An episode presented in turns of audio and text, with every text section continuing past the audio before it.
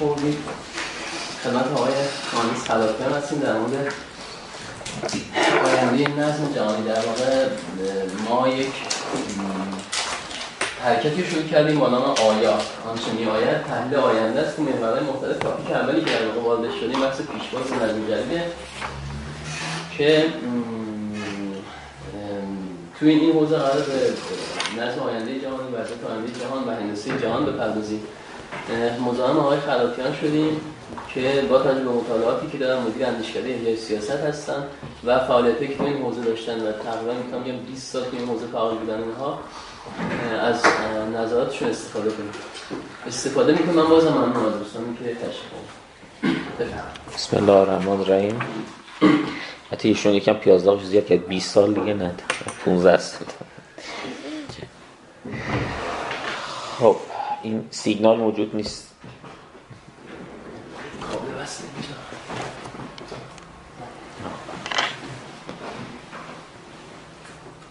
خب با موضوع تعدیت و فرصت و پیش بینی 1403 در حوزه اقتصاد سیاست جهانی در خدمتتون هستیم. 5 تا حوزه رو بحث می‌کنیم. حالا اینقدر موضوعات زیاده که می‌توانیم حالا از هرچی می‌خواید دل تنگت بگو بگیم ولی به هر حال اون چیزی که به نظرم مهمه بحث چند تا. یکی سرنوشت انتخابات آمریکاست و روند تحولات در چیزی که ما بهش میگیم طبقه حاکم آتلانتیک. دو روند جنگ, جنگ اوکراین سه روند رقابت استراتژیک چین و آمریکاست. چهار روند جنگ غزه و معامله عادی سازیه. و پنجم تحولات اقتصادی آمریکا. این مجموعه چیزهایی که نظر ما مؤثر توی اون حالا میشه از منظر جنگ سرد جدید و رقابت استراتژیکی بین قدرت های بزرگ وجود داره در صحنه بین الملل ابتدا اینو عرض بکنم که طبق چیزی که من بهش باور دارم ما بعد از جنگ اوکراین دیگه رسما وارد یک جنگ سرد جدید شدیم. و اگرچه یه عده انکار می‌کردن این موضوع رو ولی شواهد قرائن متعددی وجود داره که ما یک جنگ سرد جدیدی رو شروع شده دلایل متعددی برش میشه اقامه کرد. حالا سند امنیت ملی 2022 آمریکا قوی ترین شاهدشه و البته مقاله بسیار مهم آقای ویلیام برز رئیس CIA توی فارن افرز هم که اخیرا منتشر شد. تقریبا ایشون با یک تقریبا میشه که تصریحی اینو میگه. یعنی میگه شرایطی که ما داریم مشابه شرایطی هست که بعد از 11 سپتامبر یا در, در آغاز دوران جنگی سرد ما شاهدش بود. و البته میگم انقدر بالا ایلاس ویلیوس ناتو و حالا بیانیش که علیه چین هست و یه دریایی از fact ها هست که نشون میده که رقابت از رقابت چین و آمریکا از فضای ژئو اکونومی خارج شده و حالت رقابت ژئوپلیتیک پیدا کرده که دیگه این همون ادبیات دیگر جنگ سرد هست.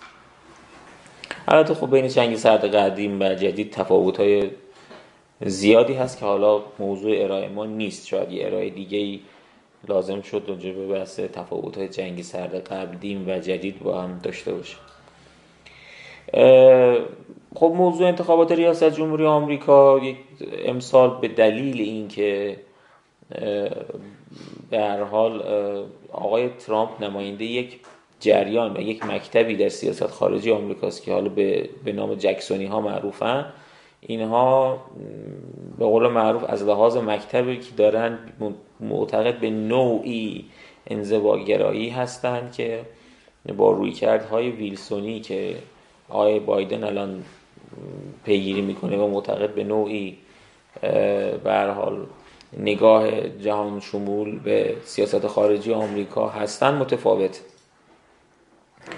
لذا انتخابات 2024 یک انتخابات عادی نیست. یک انتخابات بسیار مهمی است. از این حیث که تعیین تکلیف می‌کنه. یک سری پرونده های مهم در روابط بین الملل و ما با انتخابات 2024 آمریکا باید به چشم یک نقطه عطف نگاه بکنیم. چه در سیاست داخلی آمریکا چه در سیاست خارجی آمریکا.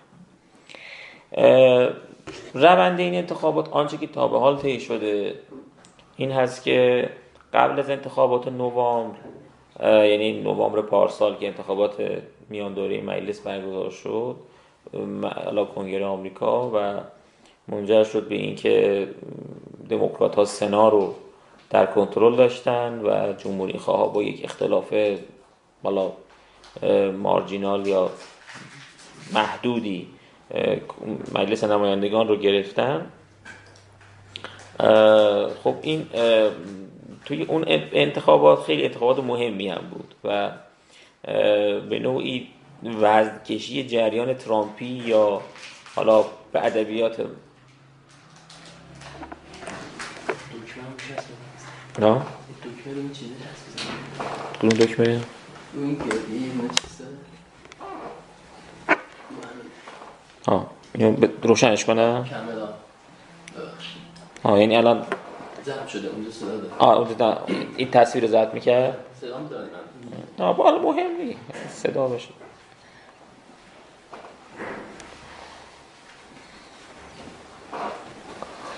عرض می‌کردم که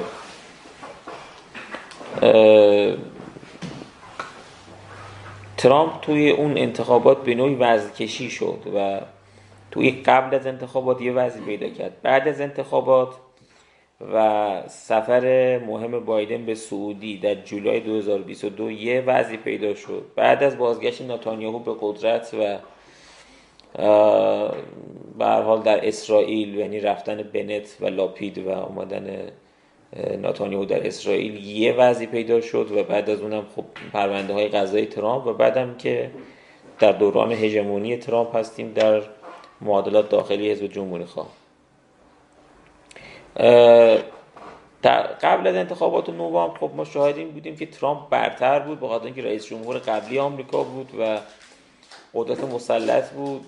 مثلا انقدر نفوذ داشت که مثلا مانعی شد که آیپک خانم لیسچنی رو تایید بکنه در که خانم لیسچنی بسیار به اسرائیل نزدیکه اما چون خانم چنی فرزند آقای دیکچنی بود و کلا منتصب به جریان نیوکان بود و نیوکان ها در حزب جمهوری خواه با جکسونیا به شدت دشمن خونی هن دیگه تقریبا حالت بسیار تنش دارن با هم و الان هم در اقلیت هن. یعنی خیلی قدرتی ندارن مانع تایید ایشون شد و اینو هارتس نوشت یکی از مقالاتی بود که تو مقطع نوشت و تسلط خوبی داشت آقای ترامپ. اما بعد از انتخابات نوامبر اگر شما تو شکل رو ببینید خب اگر دقت بکنید یه رقابت رقابتی بود بین آقای راندسنتیس و آقای ترامپ. در یه مقطعی آقای دسنتیس که با رنگ آبی رنگ مشخص شده به شدت در نظر سنجی ها رشد کرد. حتی فردای روز انتخابات نوامبر که به حال نتیجه آرا درآمد و کاندیدهای منتصب به ترامپ من جمله خانم کاریله که یه شکست سنگینی خوردن روزنامه نیویورک پست که وابسته است با آقای روپرت مورداک خب یه عکس بزرگی از آقای دسنتیس کار کرد و به عنوان Future of GAP یعنی آینده حزب جمهوری خواه. و به شدت ایشون تو نظر سنجی از ترامپ می‌بینید. در ماه دسامبر چقدر وضع ترامپ بد هست و وضع آقای دسنتیس خوبه تقریبا 20 درصد از آقای ترامپ جلو بود در نظر سنجی اما اتفاقی که افتاد این بود که بازگشت آقای ناتانیاهو به قدرت در آخر ماه دسامبر قشنگ اثر گذاشت و لابی هایی در آمریکا که به حال نزدیکن به اسرائیل چرخش کردن به سمت آقای ترامپ و آقای دسنتیس رئیس ریزش کرد و الان توی نقطه قرار گرفتیم که می‌بینید دیگه تقریبا آقای دسنتیس دیگه رفت دیگه تقریبا کمپین خودشو تعطیل کرد و آقای ترامپ هم الان در حال حاضر بزرگترین رقیبش خانم نیکی هیلی هست که تقریبا یه 40 50 درصد اختلاف رأی دارن. البته خانم هیلی هم پشتش برادران کوخ هستن و سعی دارن چیز بکن اما اتفاقی افتاد با این چرخش با پرونده های سنگین غذایی حالا بود ولی کم یک کمپینی شروع شد.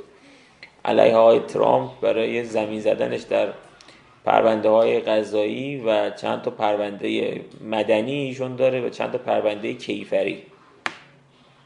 چهار تا پرونده کیفری داره ایشون که به نوعی تعیین تکلیف می‌کنه وضعیت ایشون رو در انتخابات.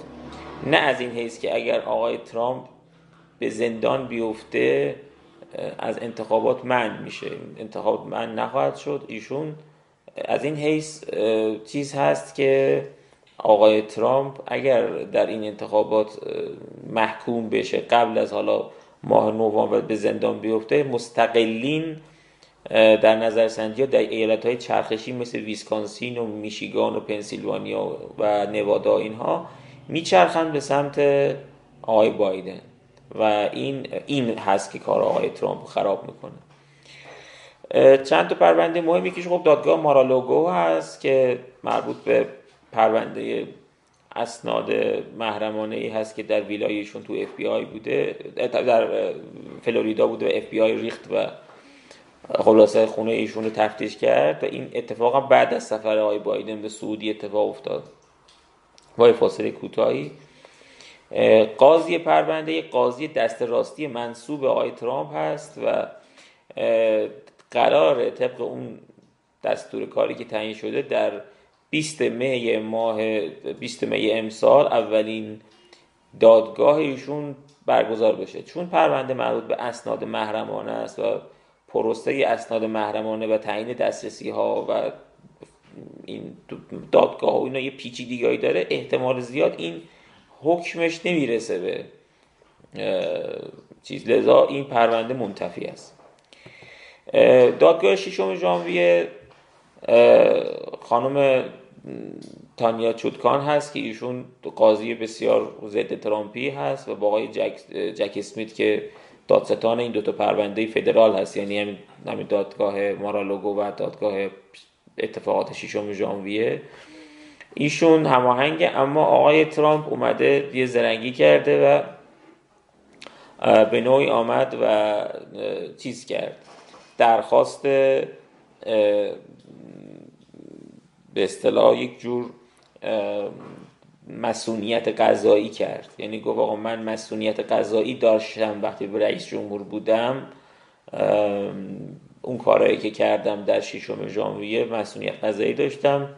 پرونده رو آقای جک اسمیت برد توی دیوان عالی آمریکا. دیوان عالی آمریکا نپذیرفت. الان پروسه استیناف داره طی میشه. یعنی دیوان عالی آمریکا که تقریبا 6 به 3 جمهوری خواه به دموکراتن یعنی سه تا دموکراتن 6 تا جمهوری خواه توی حکم یه خطی دادستان حرف دادستانی رد کردن. لذا رفته تو پروسه طبیعی استیناف. استیناف وقتی پروسش طبیعی باشه یعنی طول می‌کشه. یعنی حالا حالا طول می‌کشه. لذا دادگاه ششم ژانویه که قوی ترین کیس کیفری علیه آقای ترامپ هست این هم احتمال زیادی داره که نرسه به چیز. لذا آقای ترامپ توی این پرونده هم زمین نخواهد شد.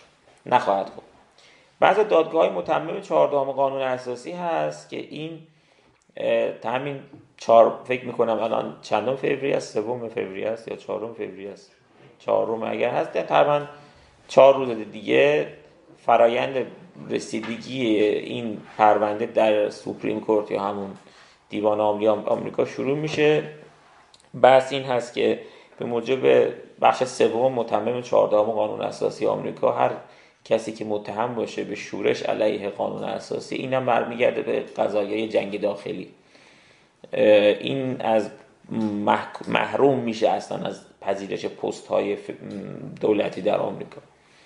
و بعضی از حقوقدان مقالاتی نوشتن و به شدت اینو مطرح کردن و دفاع کردن ازش. ایالت هایی شروع کردن علیه این موضوع یعنی اقامه دعوا کردن یه عده.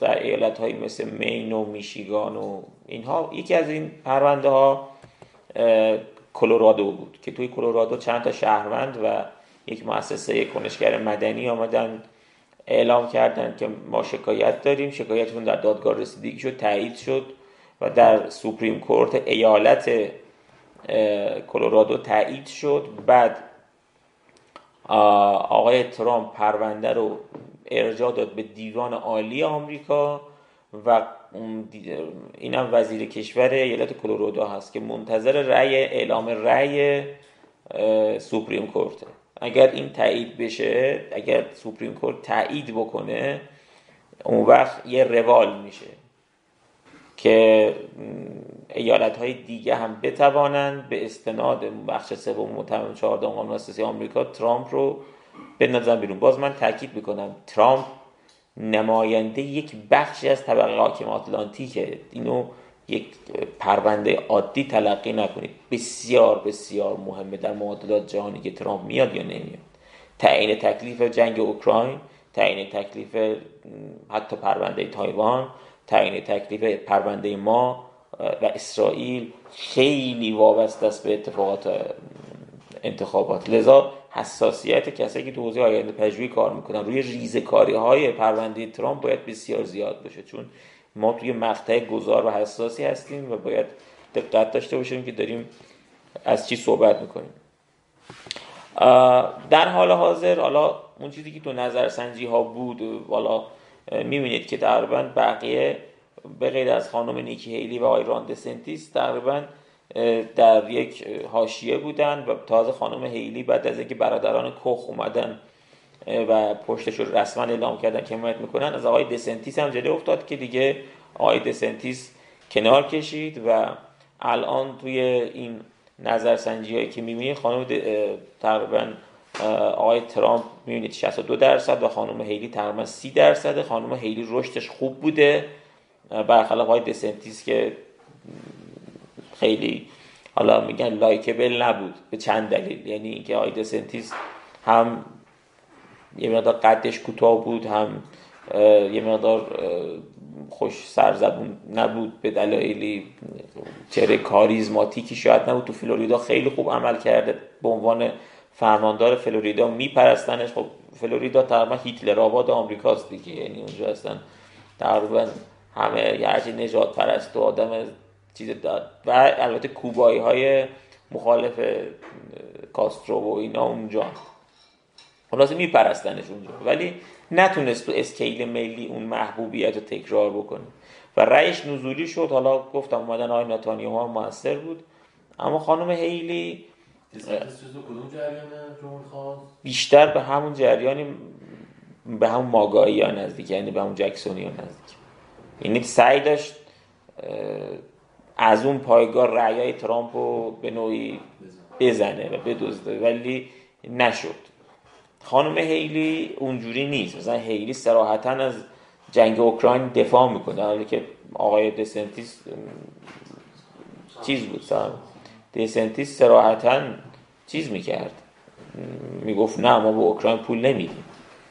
یعنی بعد انقدر تند رفت در مواضع حالا ماگایی بگیم یا جکسونی بگیم یا نجات پرستانه حالا که اصلا حتی کمپیناش اومدن یه عکسی گذاشتن ست, چیز و اون صلیب شکسته رو گذاشتن و یه کارای اینجوری هم کردن که بعضی از اصلا اسپانسراش عقب کشیدن گفتن دیگه این دیگه رد داده کلا. یعنی می‌خواست با این رد دادن ها به کمپین ترامپ بگه که ما خلاص اصل جنس ما این ترامپ فیکشه. مثلا راجع به بحث سخت جنین می‌گفت من اگر اون نمی‌دونم میگه انقدر ده هفته من میگم پنج هفته. مثلا یعنی میومد چیز می‌کرد. مثلا سعی می‌کرد بگه آقا ترامپ اهل مصالحه بوده توی قضیه ابورشن و اینا من بدتر از اونم و اینا ولی نشد. دیگه این استراتژی نگرفت. بعد حالا به نظر من اون سخنرانی های جورج سوروس هم خیلی موثر بود. یه سخنرانی تو کنفرانس امنیتی مونیخ کرد. تلویحا از آقای دسنتیس دفاع کرد. اصلا یکی از که دسنتیس زد زمین همین بود که به نظرم سوروس عمدن این کارو کرد. چون هر جا مصاحبه می‌کردن می‌گفتن دسنتیس آدم جورج سوروس. یعنی خب اون سخنرانی های سوروس خیلی سخنرانی مهمی بود. چون خیلی به موضوعات بین المللی متعددی پرداخت بود. از مودی و اردوغان و فلان. یه سراغ آقای دسنتیس و ترامپ اومد. بعد توی ترامپ الان نظرسنجی ها تقریبا آقای ترامپ برتری داره برای آقای بایدن مخصوصا توی ایالت های چرخشی و دلایلش هم چند تا موضوعه. حالا در حوزه جنگ غزه هست در حوزه اکنومی یا اقتصاد هست که اقتصاد از همه مهمتره. یعنی آقای بایدن علی‌رغمی که الان وال استریت همین شاید چند روز پیش بود که رکورد کل تاریخ رو شکست و خیلی هم و آمار بیکاری هم باز تو همین جمعه منتشر شد. آمار خوبی بود یعنی علی‌رغم این که نرخ بهره بالاست همچنان اقتصاد آمریکا چیز سرپاست و چیزا. ولی از لحاظ face اجتماعی که داشته قادری که الان نرخ بهره رو فدرالیزه برده بالای 52 درصد و الان اون حالا مورگیج ریت یعنی مثلا همون چی میگن نرخ بهره اوراق نرخ بهره قرض های مربوط به مسکن. یعنی میشه تقریبا الان خلوش 9 درصد اگه اشتباه نکنم. خیلی عدد بالاییه. بخش مسکن آمریکا در معرض رکوده بخش حالا کامرشیال ریل استیت یا مستقلات تجاری آمریکا وضع خوبی نداره. خب این سقوط بانک های آمریکا در ماه مارس سال قبل خب مهم بود. یعنی بالاخره اصلا آقای ترامپ یه توییتی زد که اصلا آقای بایدن گفت این ادگار هوور دوران مدرن ایشون و مثل تشبیه کرد که یه دونه 1929 در پیشه. بالاخره اینا هم هست. ولی مجموعا بایدن با توجه به شرایط اقتصادی آمریکا فعلا عملکردش خوب بوده چون انقلاب AI تو دوره ایشون اتفاق افتاده.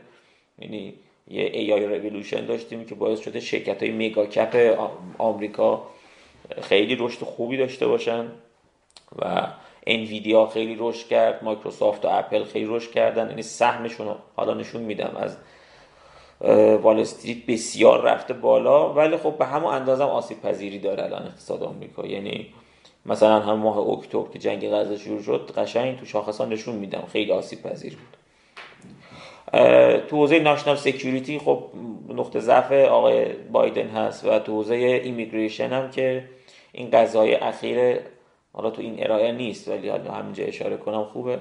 بالاخره این قضیه تگزاس و حالا چون دو تا بخش داره. یکی اون معامله ای هست که آقای بایدن تو کنگره داره می‌کنه با توی سنا به طور خاص با میچ مکانل معامله کرده برای این که طرحش هم همین امروز اعلام شد که یه طرح ناشنال سکیوریتی کلانی هست که توش اوکراین هست اسرائیل هست تایوان هست کمک به فلسطینی ها هست و بحث حل و فصل مرز مکزیک.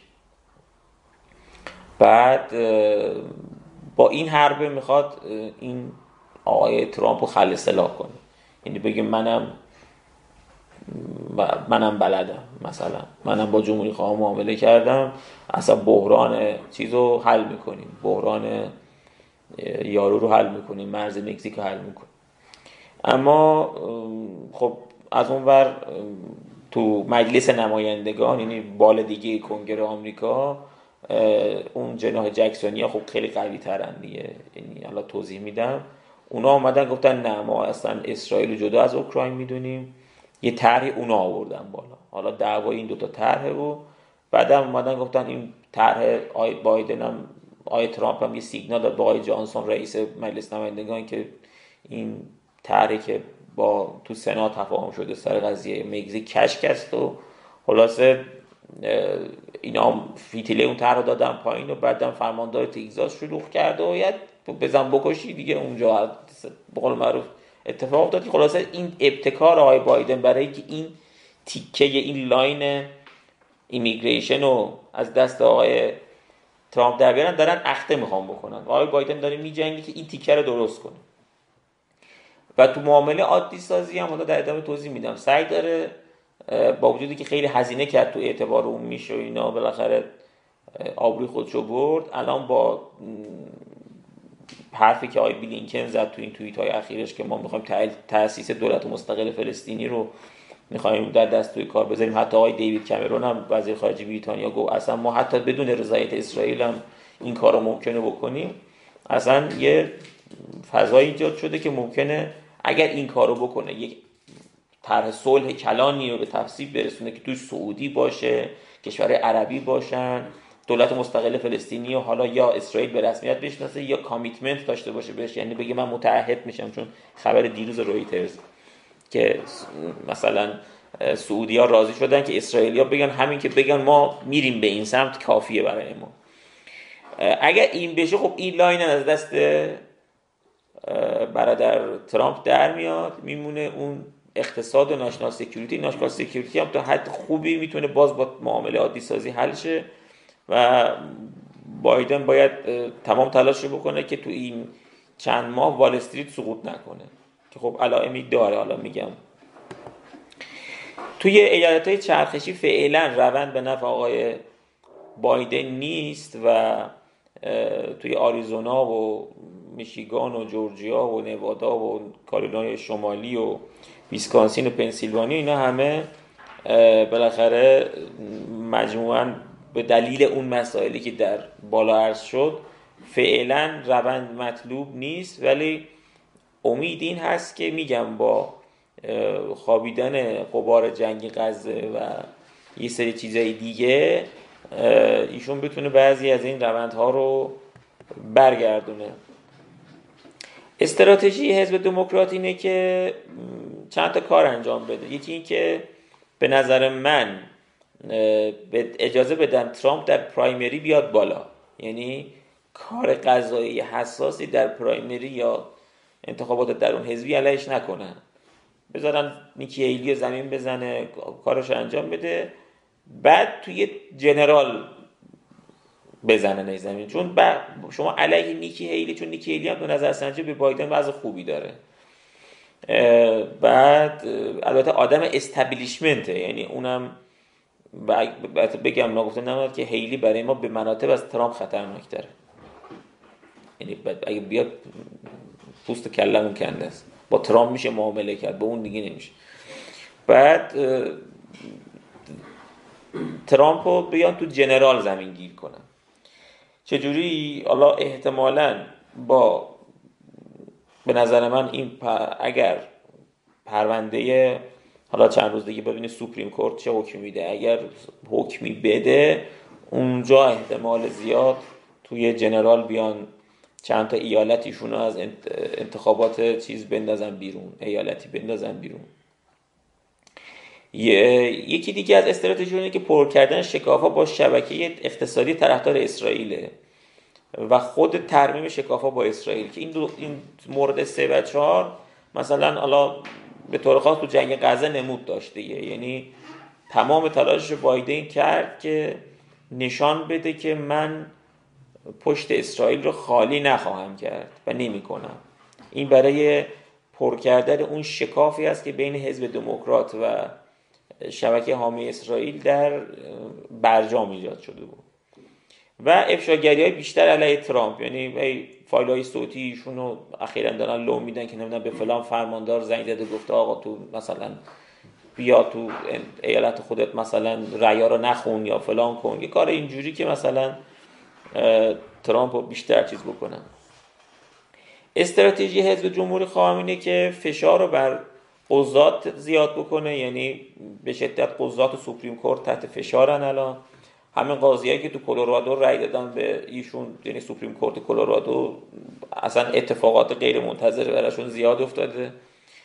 اجازه ندادن به حزب دموکرات برای ترمیم شکافا با اسرائیل اتلاف وقت با استینافا و نمایش قدرت مثل case تگزاس. یعنی case تگزاس یه لشکرکشیه قشنگ که ایالت های جمهوری خواه قشنگ میگن و ما حالا اون گاردای محلیمون رو میفرستیم به کمک گارد محلی تگزاس که جوری نیروهای فدرال وایسن اینجور مثلا حالا بعضی شلوغ می‌کنن میگن استقلال تگزاس نمی‌دونم. اینجوری نیست. ولی بالاخره یه نمایش قدرت هست قطعا که هم ترامپ تو حزب داره خودشون نشون میده هم چیز.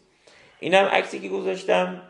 سفر اخیر جارد کوشنر و ایوانکاس به اسرائیل که این سفر خیلی دیر انجام شد. یعنی شما تاریخش مال 21 دسامبر یعنی چقدر از جنگ گذشته؟ دو ماه آره. یعنی می‌تونستن اینو خیلی زودتر از اینا برن. اختلافات ایشون با ناتانیاهو تو سخنرانیاش کاملا علنی بود. یعنی تاختنش به ناتانیاهو حتی یه جا برگشت گفت حالا حزب الله is very smart معروف خیلی حزب ها خیلی چیزن. باهوشن و فلان از این حرفای و خیلی هم تو حزب جمهوری خواهم چیز داشت. خیلی باستاب بدی داشت و اصلا اسرائیلی هم صداشون در اومد. این یه جور ترمیم شکاف بود با چیز.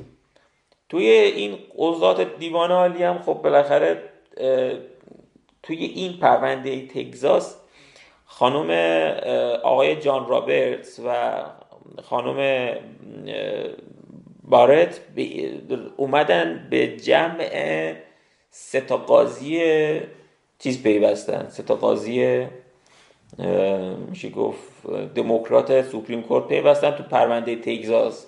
چون تگزاس شکایت کرده بود دیگه. گفته بود آقا ما حق داریم یا نه؟ که اینا گفتن تو حق نداری. این یه علامت اخطار بود به ترامپ که ممکنه یه دفعه تو این قضیه متمم چهاردهم قانون اساسی یه دفعه اینا بیان به سمت چیز. چون شما میگید اون آقای کلارنس توماس که اصلا ترامپی تیره اصلا اون هیچ خب؟ یعنی اون conservative ترین آدم Supreme Court هیچی ولی اون بقیهشون بالا و پایین دارن. یعنی کانزرواتیو بودنشون به میانه نزدیکه. یعنی می‌تونن قش کنن این طرفی. لذا آقای ترامپ به نظرم با این لشکر کشی تگزاس شاید یه نظریه است که یه فشاره چون این قضیه سوپریم کورت یعنی قضیه متمم چهاردهم قانون اساسی بعد از اون قضیه بوش الگور سیاسی ترین پرونده تاریخ سوپریم کورت محسوب میشه. یعنی خیلی پرونده مهمیه. به نظر من این شلوغ های ترامپ و طرفداراش تو قضیه تگزاس یه جور به نظر من نمایش قدرت و اعمال فشار به قضات بوده. در مورد شبکه حامی اسرائیل هم خب ما در حال حاضر چند تا مهره کلیدی داریم. یکی آقای رونالد داودره که رئیس کنگره جهانی یهود هست که خب بسیار بوده مهمیه و اصلا قبل از این قضیه معامله عادی سازی ایشون حرف از یک طرح مارشال برای کرانه باختری زد و اصلا اینو میشه به نوعی رونمایی کرد که معادلاتی پشت پرده در جریانه. و تو این قضای اخیرا مرتب از آقای بایدن تشکر می‌کرد. در حالی که ایشون از مخالفین برجام و از مخالفین آقای اوباما بود. اون وسطی هم آقای حیم سابانه که حامی مالی کمپین خانم کلینتون بود. اینا کسایی که اسرائیلی آمریکایی هستن که برخلاف جورج سوروس که بیشتر به سمت آمریکاست و اصلا دعوای ایشونو با ناتانیاهو همه می‌دونن. اصلا سر قضیه حالا اینا هی حرف تو حرفه ولی یه دعوای بین ایلان ماسک و آقای سوروس شد. بعد وزیر دیاسپورای اسرائیل رسما اومد پشت آقای ایلان ماسک و گفت جورج سوروسه که ضد یهوده. اصلا حالا سوروس یهودی ها.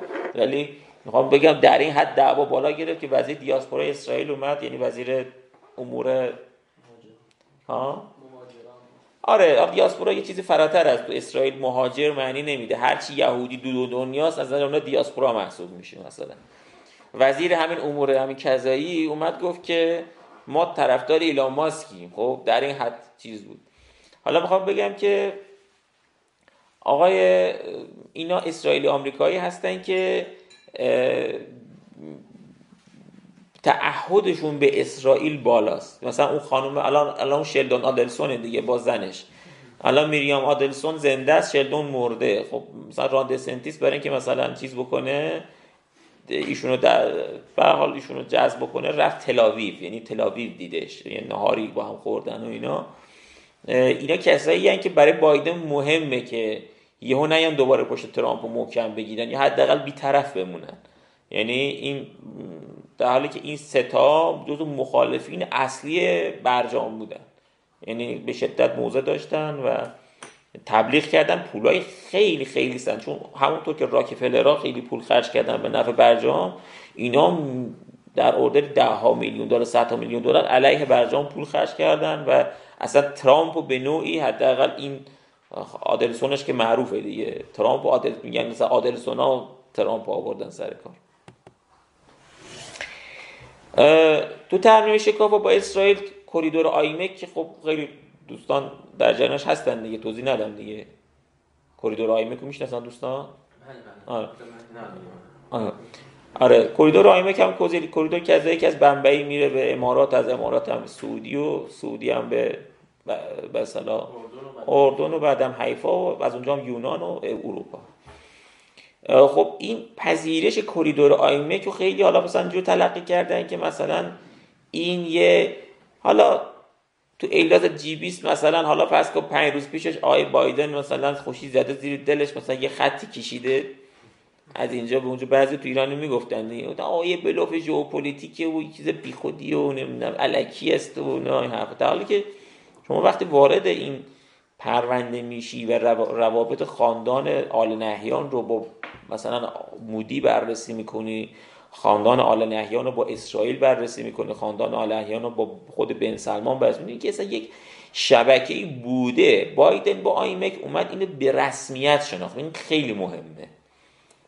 اینکه اینکه یک جناهی از طبقه حاکم آتلانتیک اومد یک جریانی رو به رسمیت شناخت. این یه چیزی ما... یک معامله بزرگیه. فراتر از اینکه ما ما, ما تو ایران تلقی اون از کریدور مثلا اینه که ترانزیت مثلا. مثلا یه باری از اینجا بار می‌زنن می‌گفتن بابا مثلا بار از بمبئی بیاد بره جبل علی جبل علی تخلیهش دوباره بره اونجا دوباره در بارگیری بشه. این ذهنای شکلی مکانیکی کار می‌کنه. مثلا بگونه که دنیا اینجوری میچرخه. در حالی که این شکلی نیست. در مورد کریدور میانی هم این حرفو می‌زدن. بار بره مثلا از بره در این طرف خزر تخلیه بشه بعد بره باکو بعد باکو بره ما که هستیم. خب؟ من بگم ذهنای که درک نمی‌کنه مثلا یک روابط قدرت قدیمی وجود داشته ایلاز جیبیست یک جور به رسمیت شناختن نقش سیاسی و امنیتی و اقتصادی اسرائیل در یه معادلات جهانی بود. که آی نتانیاهو اصلا صحبت کردی. گفت ما رو ما رو خودش رو به عنوان مرکز کریدورهای جهانی می‌خوام بگم این کاری که بایدن کرد کار خیلی مهمی بود. ما تو ایران متاسفانه تو محاسبات اینو درک نکردیم. بحث ابر معامله سه جانبه هم باز همین بود. یعنی معامله بین ایالات متحده و اسرائیل و سعودی چون عادی سازی اسرائیل و سعودی رو باز تو ایران بعضی ها اینجور تلقی می‌کنن که مثلا فرض که آقای بن سلمان گرمیش کرده زیادی رتب خورده مثلا یه داره تصمیم گرفته تو حالا بریم یه آبی مثلا بگذره مثلا. در حالی که بابا این باز شما می‌بینید که این یک در چارچوب همون ترکلان نقش امنیتی اسرائیل در منطقه است. و آقای بن سلمان رو شما تحلیل که می‌کنید ما دعوام با آقایون سر قضیه کذایی پکن این بود دیگه. می‌گفتیم بابا این عادی سازی که شما تو پکن کردید با سعودی دارید جاده صاف کنی می‌کنیم برای این. ها خب؟ هرچی جیغ زدیم اینا گفتن نه چین اومده تو منطقه معادلات جهانی اینا که میگم نظم جهانی که میگیم بلغور می‌کنیم ایناست دیگه. چین اومده تو منطقه منطقه داره کنفیکون میشه آمریکا داره افول می‌کنه چین میاد منطقه رو قبضه می‌کنه. ما در این راستا حرکت کردیم. گفتم آقا مثلا نفهم اون چیزی که تو میگی اشتباه می‌کنید. بعد دقیقا هم همین شد. این به محض اینکه معادلات تطبیع اسرائیل و یعنی ما تطبیع کردیم با سعودی اخبار معادلات عادی سازی با سرعت نور اومد دیگه.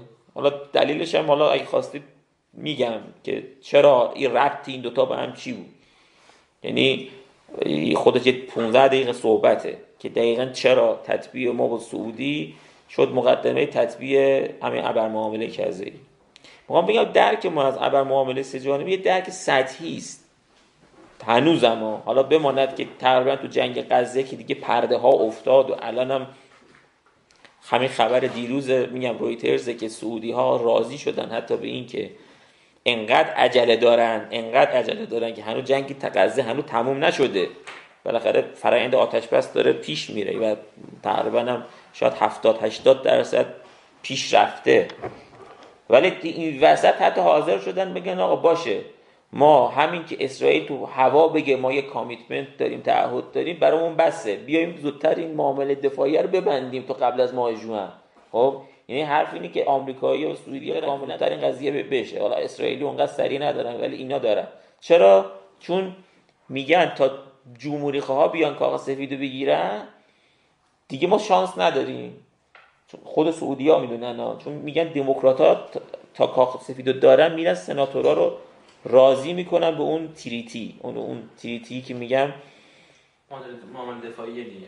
آره یعنی آخه چون پکت نیست تریتیه. یعنی باید بره مثل ژاپن و کره است. یعنی اول آمریکایی‌ها گفت دادن بیا یه چیزی مثل بحرین باید بیان سعودی‌ها گفتن نداداش اون که به درد نمی‌خوره. توی متنش رو بخونی هزار تا اما و اگر داره که اگر به بحرین حمله بشه. ما میریم فکر می‌کنیم بررسی می‌کنیم که چیکار کنیم.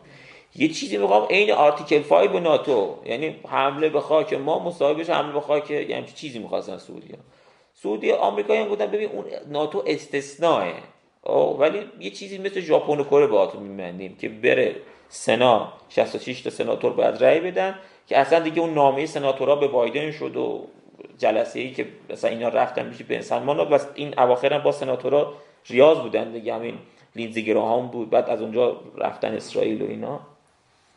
می‌خوام بگم قضیه اینقدر جدیه که وسط هنوز هنوز پرونده اسرائیل داره تو دادگاه بررسی میشه. آقای بن با, با سناتورا جلسه می‌گیره. یعنی انقدر مهمه. خب باز ما تو ایران متوجه نبودیم که بالاخره کسی که با کودتایی علیه بن نایف اومده سر کار که جارد کوشنر حامیش بوده یعنی داماد آقای ترام و تا خیر به دکار شبکه حامی اسرائیل به این راحتی که ول می‌کنه بره. ما بگیم حالا اینو من از آقای براتی دارم می‌شناسیم دیگه منصور براتی. آقای منصور براتی میگو از خود ایشون میگم میگه تو جلسه به فیصل برهان آقای فرهان آقای امیر عبدالله هم گفته گفته میشه ما یه کاری بکنیم. شما مثلا بی عادی اونم گفته که بهش گفته که این مسئله امنیت ملی ماست و در راست منافع. یعنی چی؟ یعنی که اولا به تو چه بعد که می‌کنیم این کارو خب؟ یعنی ما تلقیمون تو تهران بود که مثلا آقای عنایتی رو میفرستیم اونجا. مثلا حالا دقیقا هم همون موقع فرستادیم که این تیمای این برت مکگر که نمی‌دونم از اون ور این ماجد الفرج و اینا همه ریخته بودن تو ریاض ما هم موقع سفیرمون فرستادیم اونجا. خب، حالا کار ندارم. مثلا این کار درست بود نبود. می‌گفتن آقا عنایتی میفرستیم اونجا که جلوی قضیه رو بگیره. میگه آقا جوک تعریف نکنید دیگه. عنایتی می‌خواد بره اونجا جلوی چی بگیره؟ مثلا یعنی تلقی شما از مومنتوم سیاسی پروژه تو آینده پژوهی خیلی مهمه. یعنی که شما بفهمید آقا چه معادلات قدرتی داره پوش می‌کنه اینو. خب؟ این که این گفتم این آقا رتب خورده گرمیش کرده این پروژه کرده. یه نه اصلا یه دستور کار جهانی بسیار قدرتمندیه که حتی بین سلمان هم نخواد مجبورش می‌کنه این کار رو انجام بده. خب این خیلی مؤثره دیگه. ما تو این قضایه جنگ غزه حالا من وارد آسیب شناسی شاید نرسم. انقدر ما جنگ زدیم فقط تو همین تحلیل همین موضوع. یعنی رفتار ما با سعودی انقدر سیگنال غلط داد که انصار الله وجود که کلی فداکاری کرد خفه شد. حالا میگم یعنی باب المنده ما با دست خودمون خفه کردیم. که نفت الان بالای 100 دلار نیست. این همه اینا کار کردن کلی نفتکش زدن فلان. به خاطر رفتار ما به خاطر تلقی غلط ما از اول معامله سه جانبه. این اتفاق افتاده. خب توی چالش های مهم حزب دموکرات توی پیشبرد این استراتژی که عرض کردم چند تا چیزه. یکی این که اسرائیل به یه شکل زایه شکست بخوره به این شکل هم به نظر بیاد که آمریکا پشتش خالی کرده. خب این کارو نکردن. یعنی واقعا اگر آمریکایی‌ها تو ماه اول جنگ پشت اسرائیل رو نمی گرفتن اصلا احتمال زیاد است اسرائیل سقوط کنه. اصلا پاشیده بود کلا. حداقل تو دو هفته اول همه چی پاشیده بود. یعنی اگر اینجوری می‌شد که حزب الله از شمال می اومد تو هفته اول و حماس از جنوب میپاشید اسرائیل. یعنی خیلی کار پیچیده می‌شد. ولی واقعا محکم اومدن و اسرائیل الان بقای خودشو واقعا بدهکار حزب دموکراته تا الان. و کسی نمی‌تونه تو این تردید بکنه. دو اینکه یه جنگ فراگیر تو منطقه بشه که خب به نظر من باز تیم بایدن تو این قضیه نظر هنرمندانه عمل کرد. یعنی چند جا پریز اسرائیلیا رو سر قضیه جبهه شمالی کشیدن حداقل در دو مقطع نذاشتن. این اواخرم باز هی اسرائیل میگه من میام فلان می‌کنم باز خبر همین امروزه که یه میانجی اومده و ظاهرا پذیرفتن که یونیفل و ارتش بیان نزدیک مرز و حزب الله یکم بکشه عقب. خبر اسرائیلی هاست مطمئن نیستم ولی احتمال زیادی داره بشه. یکی بالاتر بالاتر تورم ناشی از تورم انرژی. حالا اون انرژی شد جا افتاده که من این عکس رو می‌ذارم برای اینکه متوجه بشید تو ماه اکتبر آمریکا چقدر آسیب پذیر بود. یعنی وقتی نرخ تورم ماه آگوست اعلام شد اینجوری بود که بیشتر از چیز بود بیشتر از پیش بینی ها بود. دلیل اصلیش هم این بود که انرژی رشد کرده بود. یعنی سعودی داشت پاشو گذاشته بود رو چیز می‌خواست امتیاز بگیرید معادی سازی دیگه. قیمت نفت و برد بالا. به شدت به پارامتر انرژی حساسه تا الان تورم آمریکا. و ما متاسفانه از این فرصت مهم که در ماه اکتبر داشت و در ماه اکتبر واقعا بالستید آسیب بود. حالا تو نمودارها مشخصه در ادامه توضیح میدم. به هر حال اگر تورم بره بالا به شکلی که فدرال رزرو بگه مثلا من نرخ بهره رو ممکنه دوباره افزایش بدم یا تلقی بازار انتظارات تورمیش به این شکل بشه که مثلا کاهش نرخ بهره دور از دسترسه این ممکن باعث سقوط وال استریت بشه و این چیزی که برای استراتژی حزب دموکراتیزه و یه مورد چهارمی هم غیر از اینا هست و اونی که نتونن ترامپ رو کله کنن یا در انتخابات یا در با روش قضایی. یعنی بیا به که عادی باشه واقعا ترامپ بیاد تو صحنه و بایدن و تو انتخابات به شکل آدمی زادی اینا بزنه زنگین که نه. یه با یه روشی تو یکی از اون چهار تا دادگاه یعنی ایالت جورجیا و دادگاه منحتن و اون دو تا دادگاه فدرالی که داریم تو مارالاگو پرونده اسناد مارالاگو و قضیه ششم ژانویه خلاصه نت... نتونن تو یکی از اینا بزننش و چیز یکی از اینا نشه خلاصه استراتژی حزب دموکرات هم شکست خواهد خورد. این راجع به بحث های وال استریت یکی از چالش های مهم که اخیرا حالا آسیب پذیر اقتصاد آمریکا میشه سقوط یکی از بانک های نه چندان مهمه که ولی خب یک سیگنال هشدار دهنده است که این بانکی بود که اون بانکی که چند تا بانک سقوط کردن اون معروفی Silicon Valley بود و بانک First Republic. بانک کمتر مهمی به نام Signature این مؤسسه که ادغام شد به اون Signature دوباره یه 40 درصد سقوط کرد چند روز قبل که یه هشداره که چیز میشه. از طرف دیگه الان سهم بخش تکنولوژی به, به کل وال استریت رسیده به میزانی که تو حباب dot-com بود. حباب dot-com مقطعی سال مثلا 2000 که به خاطر رشد اینترنت و به هر حال اینها وال استریت یه سقوط خیلی سنگین کرد به خاطر اینکه حالا چی میگن سرمایه گذارا یک overestimation داشتن یه تلقی نادرستی داشتن از میزان بازدهی شرکت های فناوری. الان سهم شرکت های mega cap شرکت های mega cap فناوری مثل اپل مایکروسافت انویدیا خدمت شما عرض کنم که گوگل یعنی همون Alphabet اینا به شکل غیر طبیعی زیاد شده از وال استریت و این علامت خوبی نیست. و ممکنه یه التا بانک جی پی مورگان هم هشدار داده که شرایط شبیه 2000 شده این یه نگرانی هست برای حزب دموکرات و چیز میشه. خب این از آمریکا. توی رونده جنگ اوکراین چند تا مسئله هست. یکی تحولات میدانی هست. میزان حمایت از اوکراین در کنگره است. طولانی شدن و احتمال تسعید جنگ غزه است که حالا توضیح میدم. رشد راستگرایی تو اروپا و وضعیت اقتصادی روسیه. چند تا بازه داشته جنگ اوکراین. یکی بازی اول که مسکو رفت برای کیف دیگه یعنی اسمش عملیات ویژه بود اما رفت برای اینکه با یعنی کیف رو گرفت تقریبا می‌خواستن بگیرن کیف رو می‌خواستن بگیرن و می‌خواستن یک تغییرات اساسی سیاسی انجام بدن. یعنی آقای زیلینسکی فرار کنه و مثلا فرض کن یه مهره مثل ویکتور یانکوویچ بیاد مثلا اونجا بشینه. بعد از اون نشد این نشد این استراتژی نگرفت.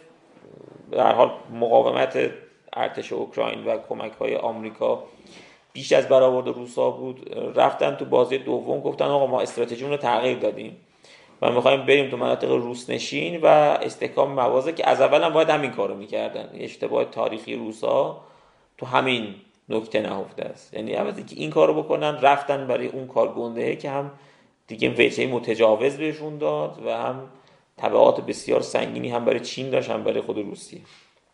بازی سوم ضد حمله گسترده اوکراین بود و خب اون عقب نشینی بزرگی که صورت گرفت که بعضی اینو با همون ضد حمله یوم کیپور توسط اسرائیل مقایسه می‌کنن و خیلی کار مهمی بود. و بازی چهارم ورود روسیه و اوکراین به جنگ فرسایشی اون نبرد کذایی باخموت بود و اون اتفاقاتی که یه شهر حالا کوچیک شد یه پروژه حیثیتی و ناموسی برای هم اوکراینی هم با روسا بازی پنجم ضد حمله دوم.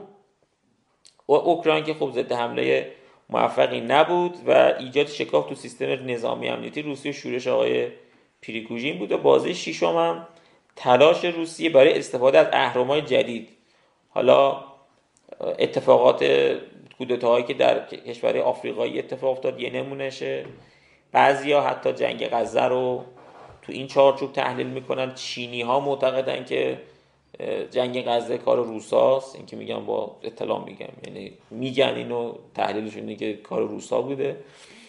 به حال از جنگ غزه استفاده کردن. حالا چه نقش داشتن چه نداشتن سعی کردن این قضیه رو استفاده بکنن.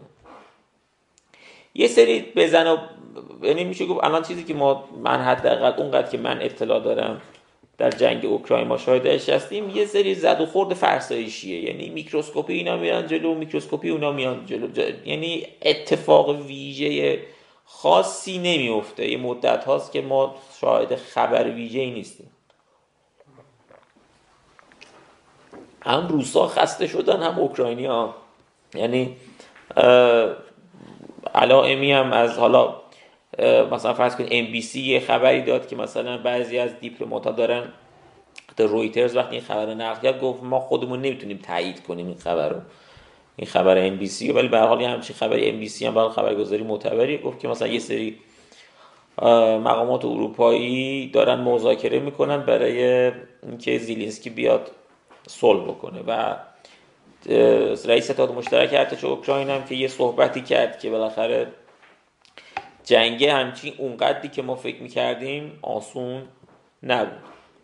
توی کنگره آمریکا هم اتفاقی که افتاد این بود که اون جریانی که قدرت و بعد از یعنی که آقای مکارتی و کله پا کردن اومدن سر کار جریان جکسونی اومد کار دست گرفت. یعنی این آقای تام امر که داشت می‌رفت برای اینکه ریاست مجلس نمایندگان رو بگیره ترامپ یه دفعه گفت ایشون یه رینو هست. رینو فوش فارسی نیست. رینو ریپابلیکن این نیم اونلی یعنی کسی که اسمش فقط جمهوری خواهه خب یعنی گفت ایشون یه رینو هست. اصطلاحی که جعل کردن بگن به نئوکانا می‌خوام مثلا فوش بدن میگن این بابا رینوه مثلا. تا اینو گفت ایشون افتاد و کی اومد؟ آقای مایک جانسون. اینجور آقای بیل کریستول اومده رای رتبه بندی کرده. اینا رو از میزان منظر کامیتمنت و تعهدشون در مورد جنگ اوکراین.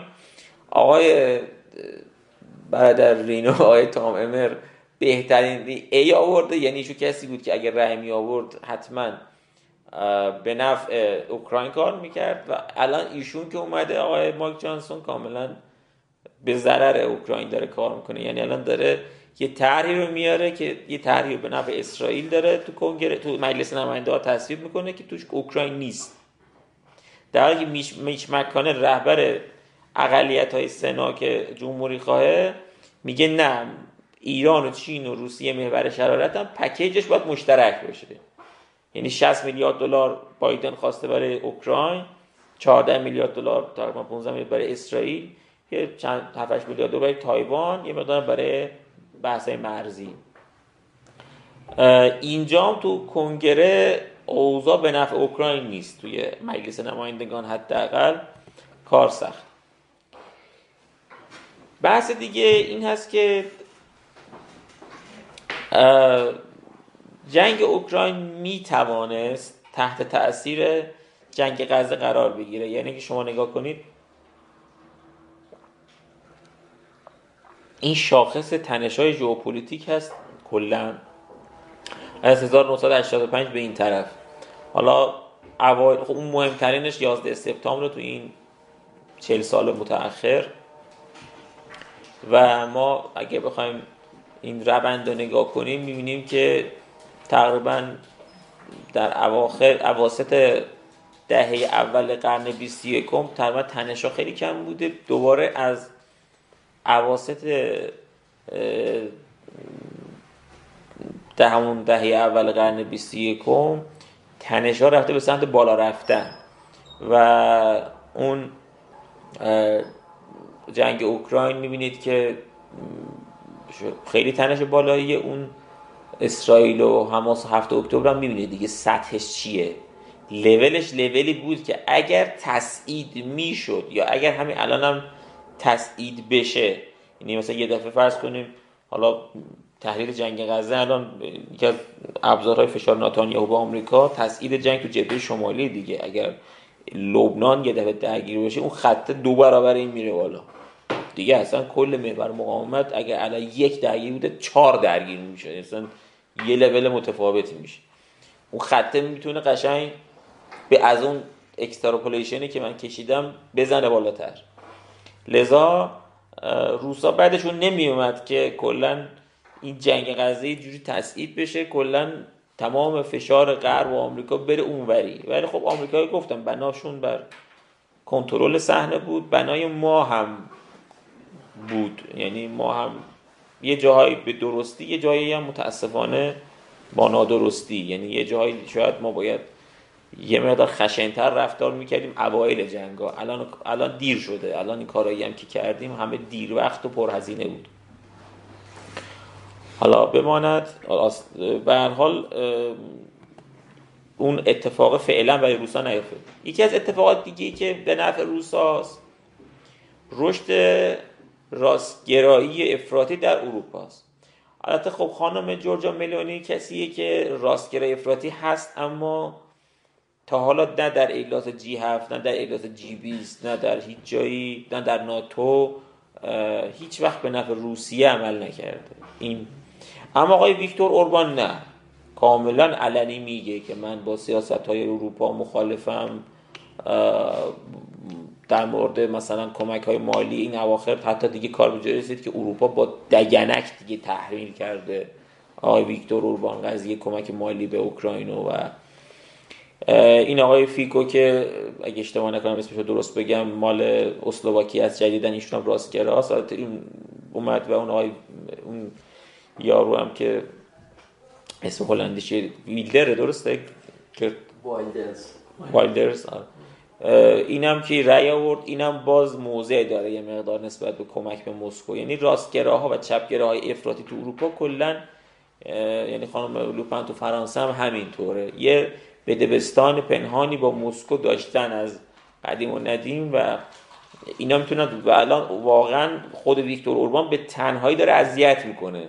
یعنی اخلال داره ایجاد می‌کنه تو ناتو تو یعنی نمی‌ذاره یک انسجامی. الان تنها کشوری که الان نگر داشته عضویت سوئد در اوکراین و همون راتیفیکیشن یا تصویبش تو مجلس نمایندگانش انجام نشده همین آقای یعنی ترکان با اون دیگه چقریشون کردن دیگه بالاخره انجام دادن ترکان با اون ترکیشون انجام دادن ولی این هنوز یعنی الان حالا روند یه روند راستگرایی افراطی ما داریم تو اروپا و یه واقعیتی است. این به نفع مسکو هست اما به نظر می‌رسه مجموعا باز مهار شده. است چون مثلا خانم فوندرلاین که به حال یکی از آدمای تصمیم گیر مهم هست تو پرونده های چیز کاملا با واشنگتن هماهنگه. بالاخره زدن تو سر اینا بالاخره چیزش کردن. حالا ویکتور اوربان هم بالاخره پذیرفته که دیر یا زود سوئد هم تصویب بشه. با وجود آمریکایی باز معطل نکردن. یعنی رفتن یه پیمان دفاعی مستقیم با سوئد امضا کردن. یعنی و الان تو همین رزمایش مدافع استوار که ناتو برگزار کرده که بزرگترین یکی از علائم جنگ سرد باز همینه. بزرگترین مانور پس از جنگ سرد همین مانور چند ماهه. مانور بسیار بزرگ با 90 هزار نیرو داره برگزار میشه. با سوئدیا هستن. سوا اینکه حالا مجارستان بپذیره یا نپذیره. ولی به حال یک چالش دیگه. به حال برای چیز؟ توی مباحث اقتصادی روسیه.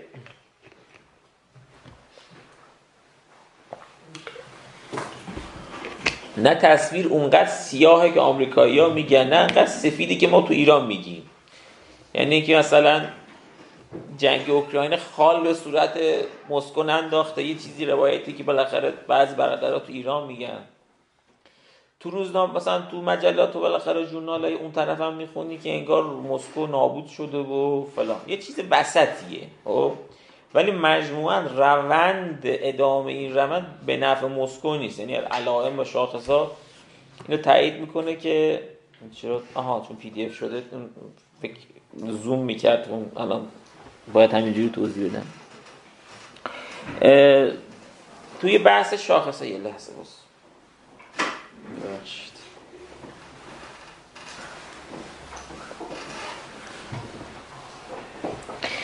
شاخص های مربوط مثلا به جی دی پی رشد جی دی پی روسیه شاخص مربوط به نرخ بهره مثلا پایینی نرخ بهره است. شما دقت بکنید بانک مرکزی روسیه اون پایینی دست چپ. او برای اینکه روبل رو کنترل بکنن نرخ بهره رو تقریبا از 3 درصد الان رو 15 درصده.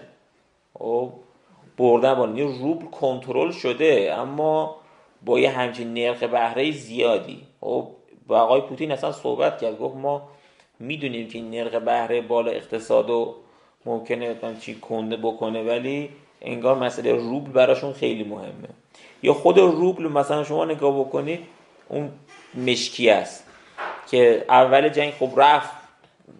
دیگه ترکون دیگه رفت. خیلی سقوط کرد. دوباره برگشت پایین و حتی اومد بهتر از قبل از جنگ شد که اینجا تو ایران یه گفتن خانم نمی‌دونم بانک مرکزی ایشون معجزه می‌کنه و فلان و چنان و اینا. ما گفتیم بابا بذار بعد می‌گفتن حتی ما تجربیات ایشون هم استفاده کنیم. میگم بابا ما ده سال تحریمی بابا حالا بسم الله حالا بذار یه دو ماه یه سال دو سال سه سال بگذره. و واقعیتش اینه که روبل مجموعا از ماه جوان 2022 در حال نزول تدریجی بوده. یه توی کانالی نزول کرده. و الان هم نه خیلی بده نه خیلی خوبه. یعنی مثلا ما بگیم مشکل دیگه روسا نیروی کاره. یعنی یه مشکل جدی تو نیروی کار دارن که توی بحث مربوط به خدمت شما عرض بکنم حالا اینجا تو شکلا نیستش.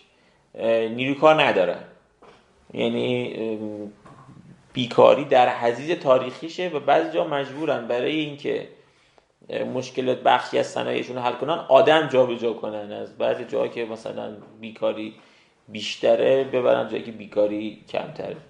و صنایع نظامیشون هم دارن به شدت یعنی رشد جی دی پیشون مدیون نظامی شدن اقتصاد روسیه است. یعنی بخش صنایع نظامی روسیه دارن به شدت کار می‌کنن.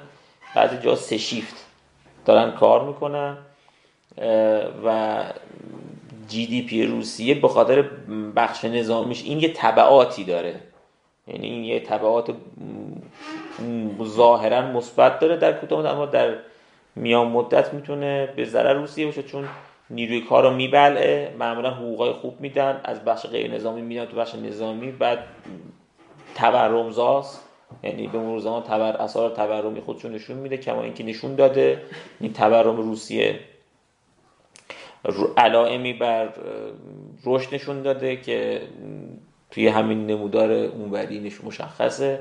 حتی آپدیت شده شد دقیقا ندارم اما می‌خوام میگم با این نرخ بهره بالا تورم روسیه با اون آماری که اعلام می‌کنن. حالا آمار اعلامی هم با آمار واقعی باز به نظر من اختلاف داره. تمام این جوانب نشون میده که اقتصاد روسیه اقتصاد آسیب پذیری است. باید از این جمله استفاده کرد.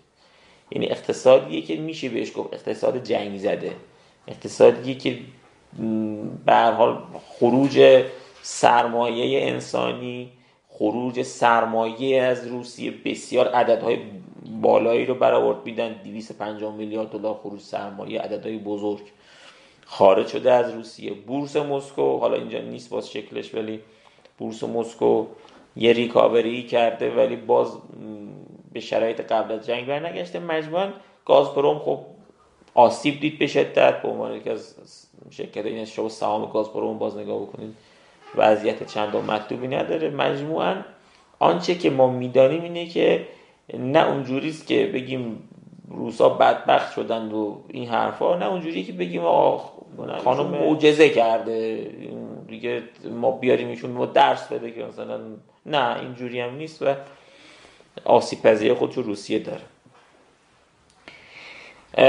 توی رقابت استراتژیک چین و آمریکا و تحولات تنگه تایوان یکی این که خب یه سری رقابت ژئو اکونومیک هست بین چین و آمریکا که تو هم تو قضیه کریدور آیمک و اینا صحبتش کردیم.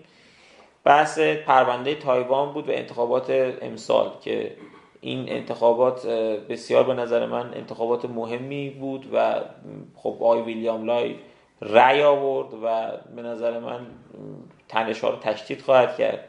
شکاف در نظام سیاسی آمریکا می‌تونه تأثیر گذار باشه. یعنی اگه ترامپ بیاد بعضی ها خود چینی ها یه برآوردهایی منتشر کردن و گفتن که مثلا ممکنه تو پرونده تایوان اونجوری که بایدن یا ما سخت می‌گیره سخت نگیره. چون به خاطر اون گفتم اون مکتب سیاست خارجی که ترامپ بهش ملتزم هست مکتبی نیست که بایدن داره. یعنی ترامپ جکسونی و ویلسونی فرق می‌کنه نگاهشون رشد راستگرایی در اروپا در همونطور که در مورد چیز موثره در مورد روسیه در مورد چین هم تاثیرهایی داره و وضعیت اقتصادی چین که این به نظرم جزو پارامتر خیلی خیلی مهمه قضیه است.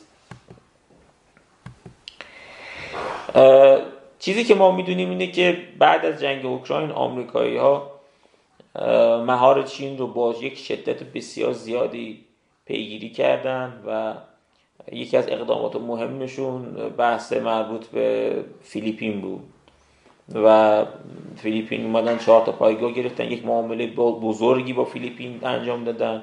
فیلیپین از چین دوباره به سمت آمریکا چرخید. سفر اخیر آقای بایدن به ویتنام و قراردادهایی که امضا کردن تفاهم اخیر ویتنام و فیلیپین که صورت گرفت که یک جور تفاهم می‌کردن راجع به حالا غیر مستقیم در منازعه با چین تو دریای چین جنوبی چون اختلافات مرزی زیاد داره. از اون سمت ژاپنی ها یک خیز نظامی بسیار بزرگی برداشتن که تا سال 2027 اگه اشتباه نکنم به دو درصد جی دی پی برسن. این آقای هامادا که وزیر دفاع قبلی ژاپن بود تو همین کابینه آقای کیشیدا یه سندی منتشر کرد تو اون سند تو اون مقدمش شما تعابیری که ایشون به کار می‌بره بسیار تعابیر تندیه. یعنی ایشون مثلا میگه که ما وارد یک دوران بی سابقه یا جنگ جهانی دوم نه جنگ سردا جنگ جهانی دوم شدیم. و یه پاراگراف اولش که من خوندم مثلا برق آدم میگه مثلا سه سال دیگه قرار جنگ جهانی سوم میشه مثلا یه همچه حالتی. که بودجه دفاعی ژاپن به شدت داره رشد می‌کنه. ژاپن با انگلیس با خود دوباره چیز میشه. حتی قرار بود دفتر نظامی یه دفتری در ناتو دفتر ناتو در ژاپن افتتاح بشه که فرانسوی ها نذاشتن وگرنه داشت می‌شد. در قالب پیمان کواد ژاپنی ها به شدت جزء نقاط اتکاع آمریکا هستن. برای مهار نظامی چین. حالا هندیا مهار اقتصادی چین رو بیشتر پیگیرن اما ژاپنی ها نه. کاملا یک مهار نظامی امنیتیه. و ژاپن خط مقدمه میشه گفت. خب حوزه این دو پاسیفیک خط مقدم برخورد با چین محسوب میشه. این کریدور آیمک هم که ظاهرش عرض کردیم یک ظاهر ژئو اکونومیک داره اما واقعیتی که یک ماهیت ژئوپلیتیک داشت و در تلاش امتدادی بود یعنی پیمان I2U2 رو که دوستان می‌دونن چیه دیگه. I2U2 اسرائیل امارات و آمریکا و نه United States. آره نه. آره آره. یعنی آمریکا و اسرائیل و امارات و هند با هم دیگه چیز بودن. این کریدور آیمک امتدادی و extrapolation ی از اون پروژه محسوب میشه. برای همونطور که توضیح دادم یه چیز خیلی وسیعتری که هدفش مهار چین هست و اون چیزی که تو بیانیه ویلنیوس ناتو بود و در سند امنیت ملی آمریکا بهش اشاره شده بحث پیوند امنیتی حوزه یورو آتلانتیک و ایندو پاسیفیک. یعنی یک چیز میگم یه خطی ما رو از این کارهایی هست ما تو ایران می‌کنیم یه خطی می‌کشیم از وسط ایران رد میشیم میگیم ای والا ایران مرکز جهانه. از اون یه خط می‌کشیم از چپ بغل میگیم ای والا می‌ذاریم دو دیوار باش حال می‌کنیم. این نیست. یه کاملا یه منطق بسیار قوی ژئوپلیتیک پشتش وجود داره که به نوعی این پرونده خاور میانم به هم خاطر بود که آمریکایی اینجوری به شکل یعنی غیر منتظری برای خیلی اومدن پشت پرونده اسرائیل محکم اینجوری وایسادن. برای اینکه می‌دونن اگر این کار به هم بخوره اون پرونده مهار چین کلا رو حواس یعنی این باید از این منظر به کریدور آیمک نگاه می‌شد و تو تهران هم متاسفانه باز ما سوء برداشت داشتیم که مثلا حالا نرم تو تایوان مثلا فرض کنید حماس یه عملیاتی می‌کنه مثل قضیه جنگ 22 روزه و 33 روزه. اسرائیل یه 200 تا کشته میدن. آره. تو خط بخیر میگه صلوات خط کنه و یه مثلا تبادل اسرات نه. آره این دفعه این تو بمیری از اون تو بمیری ها نبود. یعنی نه آمریکایی ها کوتاه اومدن دیدید دیگه. آقای جان کربی و قشنگ خبرنگار رو گفت ببینید اسرائیل بمباران بکنن مردم هم ممکنه کشته بشه همینجور با همین سراحت گفت. یعنی می‌خواستن غزه رو قشنگ حالا استراتژی اسرائیلی آمریکا تفاوت داشته آمریکا یا اسرائیلی می‌گفتن آقا انقدر بکوب غزه بشه صاف. این عکساش هم که در اومده دیدین دیگه. اصلا با خاک یکسان کردن ما من تو عمرم ندیده بودم دیدم. یعنی اصلا انگار نی نبوده هیچ. بمب اتمی انداختن. قبل از جنگ غزه که از من این صاف صاف بود. قبل از جنگ به من یکی گفت بالا من مثلا تلقی مثلا بعد بخش یکی دو روز بعد از جنگ گفتم گفت مثلا تلقی چی گفتم؟ ببین مگه اینکه اسرائیل بمب اتمی بندازن؟ و غزه رو صاف بکنن. خب من تلقی اون موقع این بود که یعنی حتی مکتوبم نوشتم که این قضیه ابر معامله عادی سازی کریدور آیمک فریز شده از بین نرفته تو تهران همه گفتن خب تموم شد دیگه. تموم شد. مثلا من تلقی این بود که نه تمام نشد. این فریز شده و ممکنه برگرده. اگه ما ضعف نشون بدیم که دادیم هزار جا برمیگرده. ولی فکر شخصا نمی‌کردم که اینا اینقدر بمب بریزن. رو سر قضیه و قضیه و آمریکایی اینقدر هزینه های حقوق بشری حتی دادگاه آفریقای جنوبی هم شد این اتفاق افتاد. مثلا کسی فکر نمی‌کرد اینا اینقدر جلو بیان. خب؟ حتی من خودم آدم بدبینی هم فکر نمی‌کردم اینا این حد جلو بیان. چرا؟ چون این پروژه انقدر حیثیتی بود برایشون که حاضر شدن تمام تبعات حقوق بین المللیش و سیاسیش و حتی بایدن تو مسائل ایالت های چرخشی عرض کردم سر قضیه عرب ها و اینا هزینه داد دیگه ولی حاضر نشدن کوتاه بیان به خاطر اینکه این تلقی ما از کریدور آیمک من یادمه خیلی این تو محافل گفتم که این یه بلوف ژئوپلیتیکه. این مزخرفات بایدن تو اجلاس جی 20 اگه این مزخرفات بوده چرا آقای شی جین پینگ نرفت تو اجلاس جی 20 شرکت بکنه؟ اگه اینقدر که شما می‌گفت این کشکه خب؟ چرا آقای شی نرفت نه پس برنامه کش نبوده. خب؟ ولی تلقی تو تهران این بود که این یک چیز الکی است. خب در حالی که ما دیدیم آمریکا و اسرائیل حاضر شده بر این قضیه جنایت هایی را انجام بدن که شاید تو سالهای سال تدریس بشه. ولی حاضر شده این کار انجام بشه. خب انتخابات تایوان هم که تو جریان هستید. این مهره که نزدیکی به آمریکایی هاست رأی آورد و آقای ویلیام لای پیش بینی اینه که چینی ها یعنی نظرسنجی که اندیشکده CSIS انجام داده همه منتظر یک بحران در تنگه تایوان در سال 2024 هستن. تقریبا 60 دو سوم تحلیلگر آمریکایی و بیش از نیمی از تحلیلگر تایوانی معتقدن که یه بحران باید بگیم پنجم تنگه تایوان اتفاق میفته حالا بحران که میگیم جنگ نیست از جنس همون چیزی که تو بحران تنگ چهارم شاهدش بودیم یعنی یک محاصره نظامی و موشک هزاران موشک از بالا سر تایوان رد شه و تجاوزهای مکرر به حریم هوایی از این جنس دارم حرف می‌زنم. حملات سایبری و این تیپ مسائل. ولی یه با... چیزی که آمریکا و چین دوباره شروع کنن به هم چنگ و دندون نشون بدن این شکلی. سر تایوان این احتمالات تو 2024 اتفاق خواهد افتاد. روند اقتصادی چین هم به هیچ عنوان مطلوب نیست یعنی برای اولین بار در تاریخ FDI چین منفی شده یعنی این فلو از outflow عقب افتاده و این بی سابقه بوده در چیز شرکت های مهم مسکن چین مثل Evergrande مثل Country Garden اینا حالا Evergrande که تقریبا در مرز ورشکستگیه و یه دادگاهی تو هنگ کنگ رای داد به دیگه اینکه دارایی‌هات رو بفروش دیگه. چون قبلا داشتن با بدهکارا چک و چونه می‌زدن تو ماه سپتامبر که مثلا حالا حالا به قول خود یعنی هر کاری کردن نشد. و به جایی نرسید.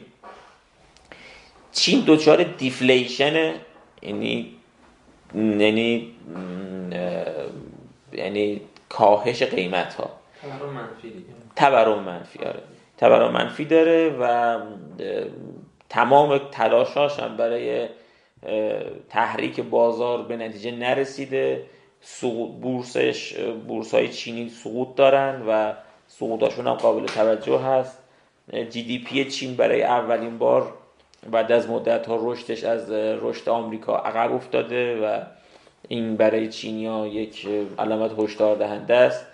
یه دلیل یه چیز دیگه ای که وجود داره الان شما ببینید این یه شاخص هایی هست که حالا یکی از شاخص هایی هست که به بورس چین مربوطه که شما می‌بینید که بالاخره بورس چین تا سال 2020 تقریبا یه همبستگی با وال استریت داشته. از یه جای بعد اینو کاملا دایورج کردن و کاملا فاصله گرفتن از هم دیگه. فرار سرمایه وجود داره تورم منفی وجود داره سقوط بورس وجود داره اینا چیزایی که تو چین هست و دیگه کاملا روشن بیکاری جوانان وجود داره. یعنی تو شاخص بیکاری جوانانشون دیگه منتشر نمی‌کنن. تا یه مقطعی منتشر می‌کردن که این حتی اکونومیست اومد این مطلب منتشر کرد و عکس حالا این به این شکل و این رو بحث نارضایت های مدنی چین هم موثر خواهد بود.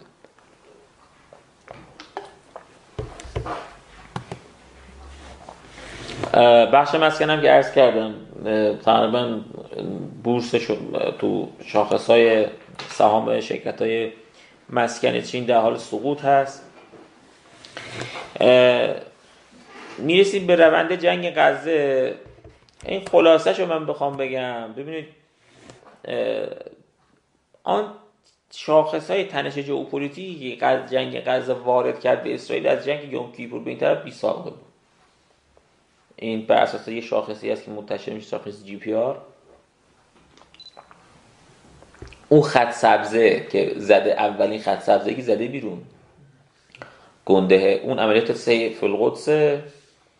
و بعد از اون اون بزرگی هم که طوفان الاقصاست شما می‌بینید که از زمان تاسیس اسرائیل تا جنگ یوم کیپور اسرائیل در منطقه یک وصله ناجور بوده یعنی داشته تنشان می‌رفته به سمت زیاد شدن. از یوم کیپور به این طرف مجموعا اسرائیل داشته تو منطقه جا افتاده و تا قبل از یعنی در 6 اکتبر اسرائیل در اوج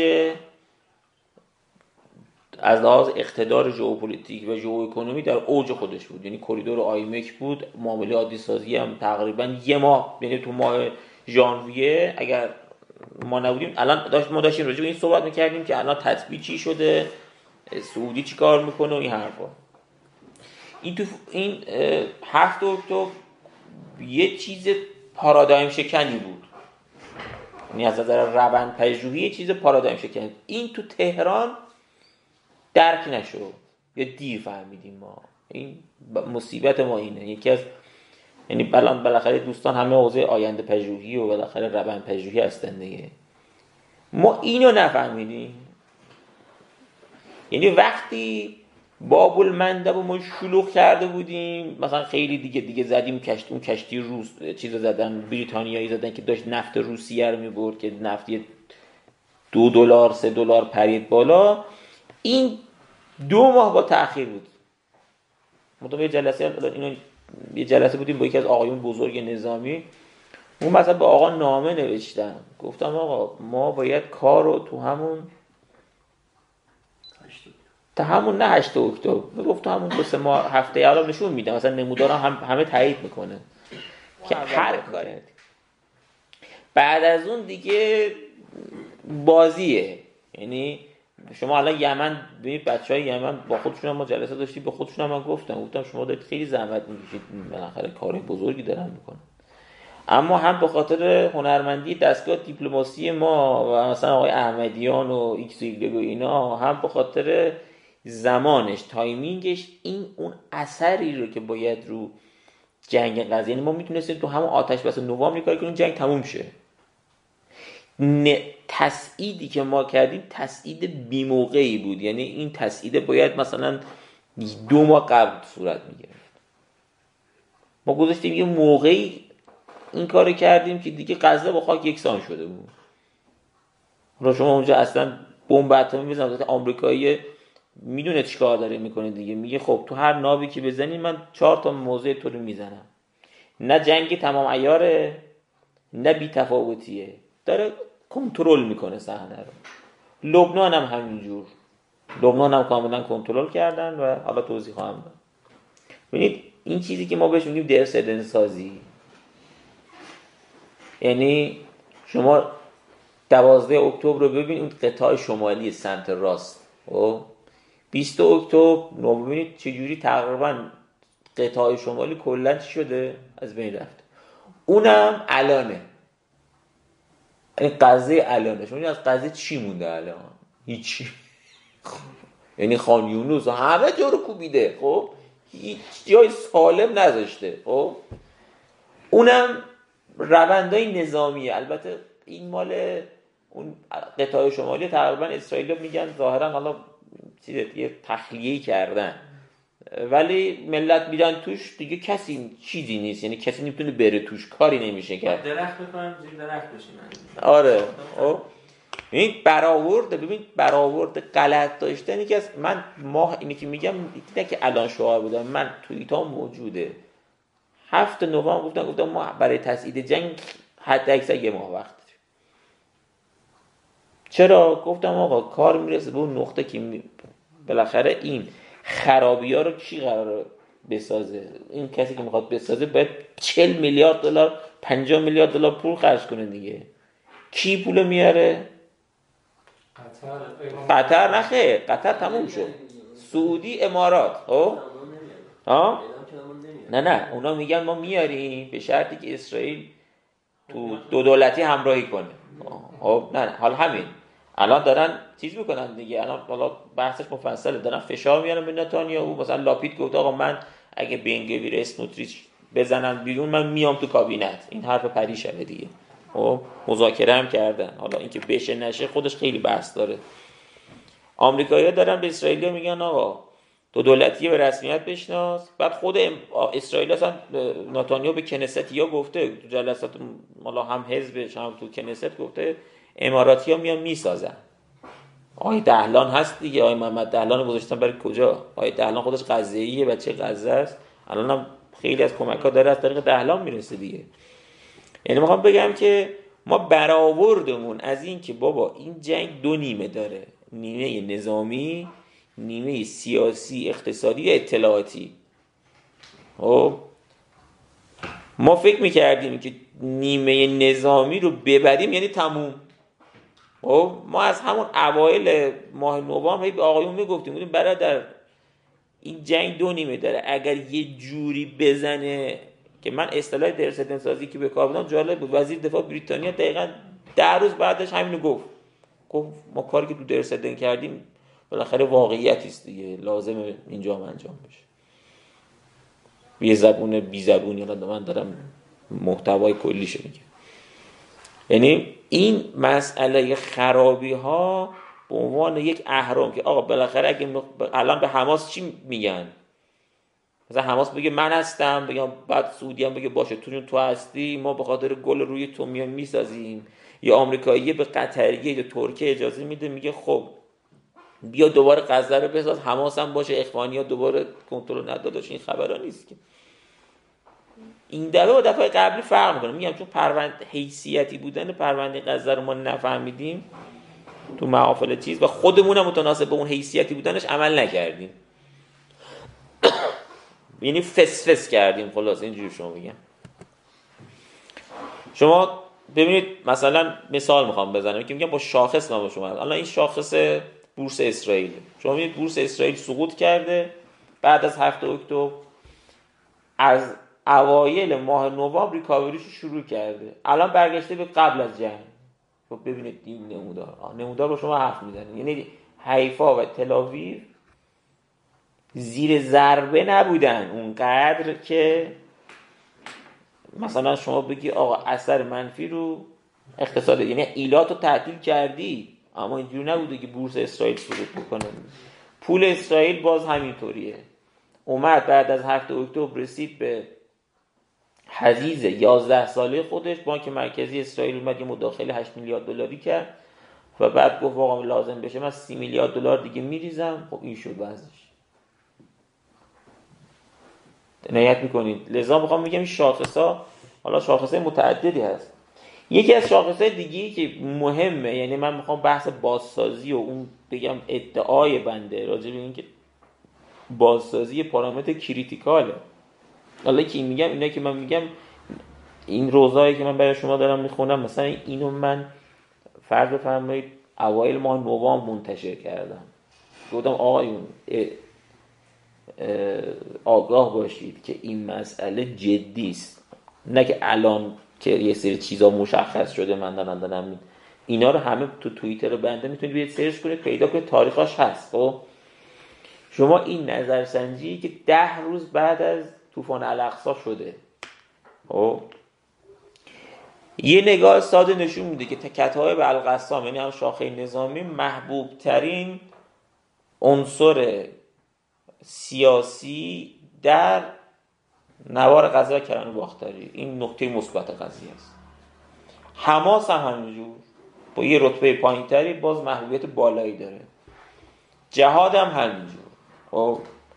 حالا ما اینو می‌زنیم جلو آقای مسئول مثلا میگه بای کلا مثلا پس خوبه دیگه ما به اهدافمون رسیدیم. در حالی که این یه چیزای دیگه هم داره نشون میده.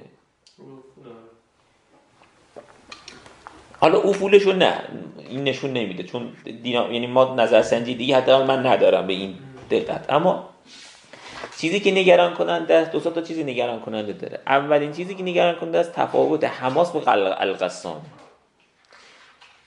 شما می‌بینید که محبوبیت حماس خب یعنی وری پازیتیوش خب در اون توتال ببینید اون توتال یعنی کل فلسطینیا اون جی اس یعنی غزه وست بانک هم که دبلیو بی هم یعنی کرن باختری خب.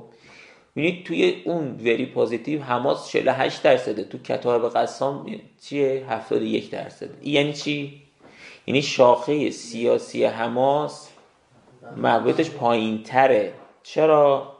چون یعنی بحث مدنی هم درگیر دیگه علاوه بر بحث نظامی. حالا بیاید مقایسه کنید. وست بانک با با غزه. می‌بینید چقدر تفاوت هست. وری پازیتیو غزه هست چند درصد؟ 28 درصد. وری پازیتیو چیز چقدر 61 درصد. ببین چقدر تفاوته؟ خب القسام شما نگاه کنید 80 درصد 57 درصد. این یعنی چی؟ یعنی کسی که در سه هفته بعد از جنگ نگاه می‌کنه به این صحنه باید می دقت بکنه که این یعنی که اگر بکوبن حالا اون زمان که شما این نوشت بود اگر چی بکوبن که دیگه آب و دونه الان مردم در این حد از خرابه. آب نیست. برق حالا برق و اینترنت اینا تو سرم بخون که هیچی. اصلا هیچی نمونده. خب؟ هیچی نمونده. ها. آره. یعنی شما اونجا مثلا فقط رفح مونده اونم به شکل نصف نیمه. یعنی همه اون یک و نه ده میلیون نفر آوارن که اغلبشون هم نمی‌تونن برگردن. و این علامتی بوده اون زمان به ما که برادر حواست باشه. اگه یه جوری بکوبه که شاخه سیاسی نتونه سرش رو بگیره بالا به مردم قضیه بگه آقا من علا رقم تمام این هزینه ها شما رو می‌تونم همچنان اداره کنم. آیا می‌تونه این کارو بکنه الان؟ نه. خیلی واضحه. لذا بگرچه حماس الان تکذیب می‌کنه که ما اختلاف تومون نیست. اما به نظر اختلاف توشون هست. به نظر من بین آقای سنوار که به شاخه نظامی نزدیک تر است و شاخه دوهه حتما اختلاف هست بین شاخه نظامی هم اختلاف. بعد تازه شاخه نظامی مگه کیه؟ اینا بالاخره زن دارن بچه دارن. اون بالا تو تونل که بچه هاشون تو تونل که نیستن که. نه نه داره بابا داره بالاخره گرسنگی مردم می‌بینه تا کجا می‌تونه چیز بکنه. یعنی این محاسباتی که ما تو شورای امنیت ملیمون باید بکنیم می‌کردیم. که آقا ما تسعید پیچش رو چطور بکنیم که امریکایی بیاد بگه آقا آقا بیا بیا بیا, الان. اگر ما نوامبر آتش بس می‌کردیم یعنی اون یه هفته ای می‌شد دائم دیگه الان این دلدار نداشتیم الان باید بف... الان باید فکر کنیم که حماس می‌تواند ببینید یه زمان اسرای اهرام بودن دیگه. تو بین اسرا آمریکایی دلتا فورسشو فرستاده اونجا برای چی؟ خب یه بخشش برای همیناست. خب که اینا رو دراره نتونست. خب این مثبتش اینه. که شما بگی آقا بالاخره بعد از این همه کوبیدی جنایت کردی نه یا سنواری تونستی کشف کنی نه هارون ایسایی تونستی کشف کنی نه محمد از تونستی اینا نتونستی در بیاد این مثبتش. منفیش اینه که وزنه این اسرا در مذاکرات در برابر این قضیه بازسازی الان چقدره؟ با اون عکسی که شما الان شما دیدی؟ خب وزنش میاد پایینتر. لذا الان جریانی به نظر من از اخبار من لابلای سطور اخبار اینو می‌بینم که جریانی تو حماس هست که ما نمی‌تونیم به امریکایی بگیم آقا اصلا سفیر سا... آمریکا تو سازمان ملل به حماس گفته گفته آب و دون می‌خوای آتش بس بپذیر می‌خوای مردم گشنگی بکشن؟ یعنی weaponization سلا آب و غذا اتفاق افتاده الان. می‌خوای مردم گشنگی بکشن؟ خب مقاومت کن. تا کجا؟ بالاخره این مسئله است. ما میگم این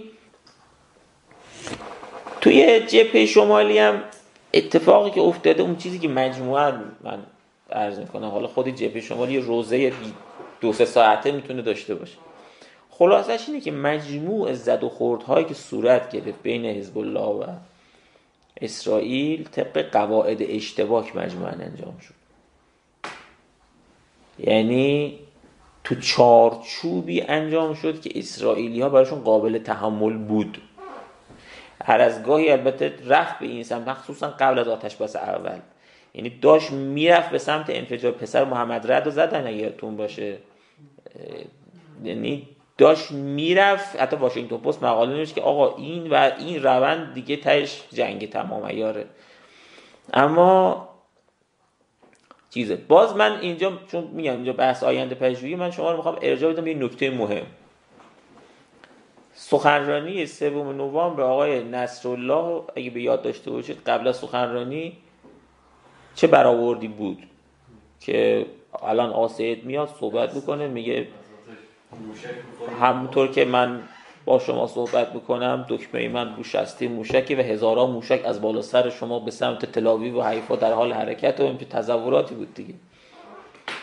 من حتی من یادم با بعض افراد مطلع تماس گرفتم. گفتم آقا برآورد چی؟ گفتم سید میاد تو. مثلا سید قطعا میاد تو.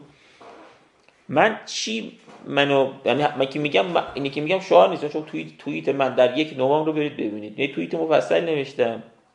حتی مشرق هم منتشر کردم کلا نمی‌نویسید ها کلا مفصل نمی‌نویسید یادتون میره ادامه بدید. نه من بعضی ها که می‌خونن فکر کنن دیگه یادم میره. نه ادامه داره. ولی بعضی حوصله ندارن چهار پنج ساعت بشینن. چون من بعضی توییتام مثلا 5 6 ساعت طول می‌کشه نوشتنش. من مفصل نوشتم مشرقم همشو نوشت. توی اون توییت من گفتم استناد من به نظرسنجی روزنامه الاخبار در یک نوام. روزنامه الاخبار یه نظرسنجی مهمی منتشر چون الاخبار منتسب به حزب الله این نزدیک به حزب الله. این نظرسنجی چی می‌گفت؟ می‌گفت که ما نظرسنجی کردیم 80 درصد مردم لبنان موافق طوفان الاقصا هستن. یعنی که کار خوبی کرد حماس دمش کرد. خب. ده درصد هم مخالف. 53 4 درصد موافق اینن که حزب الله بیطرف نمونه. یعنی بالاخره که خودی نشون بده چهار تا اسرائیلی بکشه ولی طبق قواعد اشتباه طبق همون یعنی محدود جنگ مفتوح نباشه به قول عرب حرب مفتوح نباشه. اما با جنگ تمام ایار فقط 32 درصد موافق بود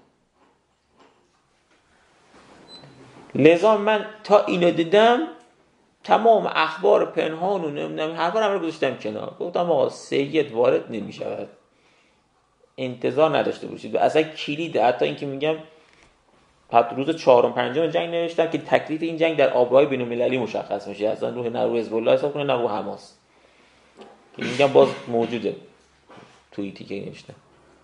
باز گفتم گفتم کلید این جنگ دست انصار الله یمنه نه دست حزب الله.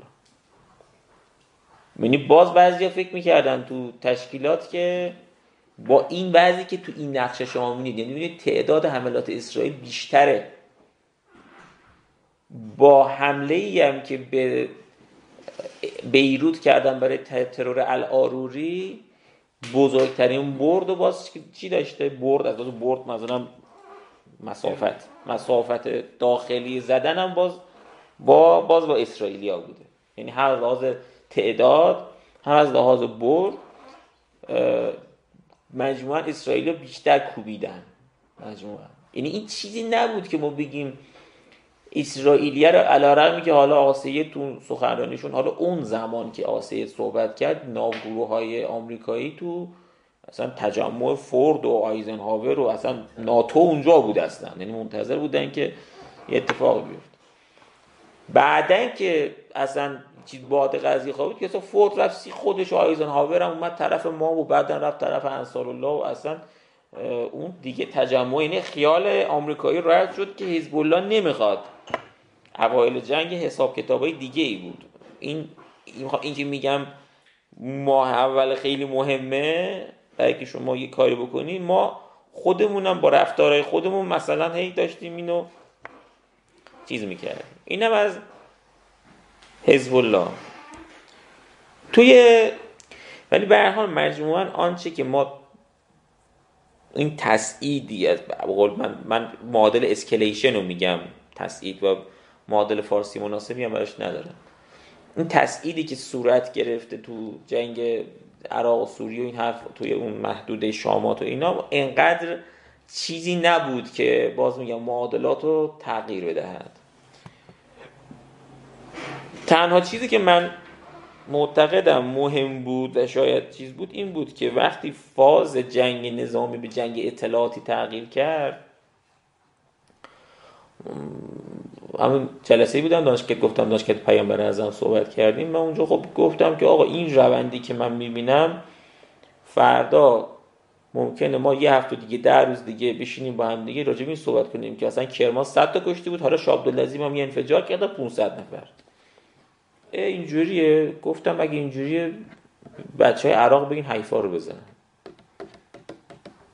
من محکم دفاع می‌کنم. خیلی هم گفتم. یعنی به هر کسی دستم می‌رسید از آقایون و اینا گفتم اگر اینه به اسرائیل پیام بدید. بگید آقا من کار ندارم. جیش العدل به عهده می‌گیره داعش به عهده می‌گیره. فلان گروه بینشان بوده کسی از شهروند ما بمیره. بیده سی تا کروز زدیم به حیفا. خود دانید. این اتفاق خوب بود. یعنی من از این اتفاق دفاع می‌کنم چون ما لذا میمونه ابزارهای نظامی. که با این ابزار به نظر من تا حدی کنترل شد صحنه. به نظرم میاد اینجور میاد. چون حجم عملیات تروریستی که داره خونسا میشه تو کشور چیزی که من فهمیدم و پرسیدم اینجوری که ما دیدیتون یه فیلمی از ما خیلی چرخید تو اینترنت که من گفتم موساد میاد سراغ ما یا تو میاد یا نه. شما دیدی اونو؟ ما دقیقا یه مصاحبه کردیم با یه جای مالا رفقای ما بود خب خیلی فیلم چرخید تو فضای مجازی. یعنی برای خود من فورواردش کردم بعضیا که من اونجا میگم که آقا با این دست فرمونی که ما داریم میریم موساد میاد به عملیات دیوانوار ممکن انجام بشه. و بعد آقای سمدزاده اگه دوستان بشناسن آقای سمدزاده میشون فرمودن که ترور رهبران مقاومت شروع میشه. چهار ساعت بعد آقای سدرزی زدن. دقیقا مصاحبه که ما کردیم جوری که چهار ساعت بعد سدرزی زدن. پس فرداش الاروری رو زدن و پنج روز بعدش هم کرمان اتفاق افتاد. و ما برای اینکه بتونیم این روند رو برگردونیم باید جنگ رو تسعید می‌کردیم. یعنی ولی این یه تسعید واکنشی بود. نه تسعیدی که کنشی باشه. یعنی طرف شما بخوای از اضطرار بکشونی پای میز مذاکره. این تسعید تسعید از سر اضطرار تسعید درستی نیست. اگرچه ضروریه. ولی این می‌تونست خیلی زودتر و خیلی کم هزینه تر انجام بشه. یعنی این تو مباحث مربوط به چیز خیلی مهم خب توی بحث بابل مندب و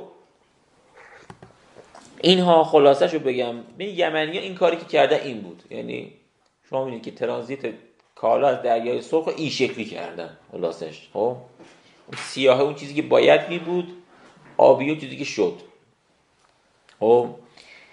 این باز این آبیه باید دو ماه زودتر. دو ماه زودتر باید متناسب می‌شد با همون روند بورس اسرائیل و روند شکل که گفتم این این باید میفتاد رو اون که فشار این مجموع فشارهای اینا یه جوری بشه که آمریکایی به اسرائیلیه بگه آقا پریز بکش. دقت می‌کنی؟ ولی اینا چون رو هم نیفتاد برای آمریکای اسرائیل قابل تحمل شد. اگه رو هم میفتاد غیر قابل تحمل می‌شد. مثلا الان پول مصره. خب؟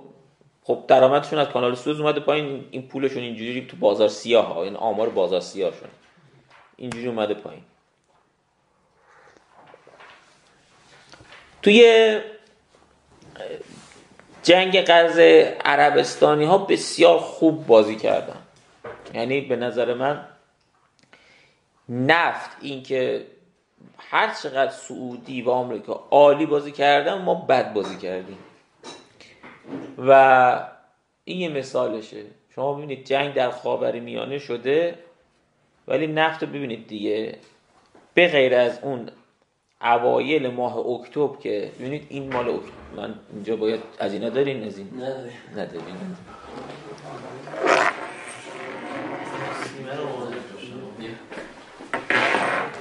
به کی وصله؟ همون تو داشته باید جمعش خیلی. این.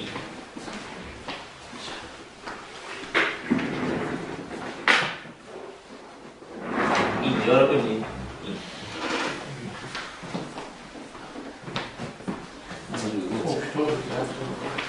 مال اوایل ماه اکتبر.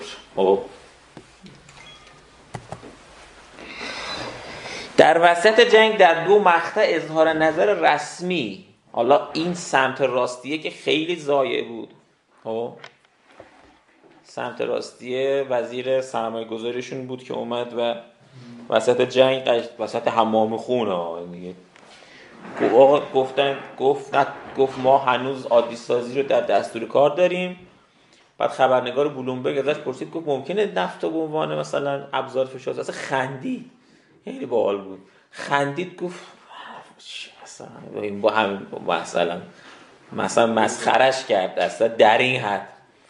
یعنی اصلا خون جلو همه رو گرفته بود چه همه رو. اینم که متأخرشه که وزیر سفیر سعودی تو لندن.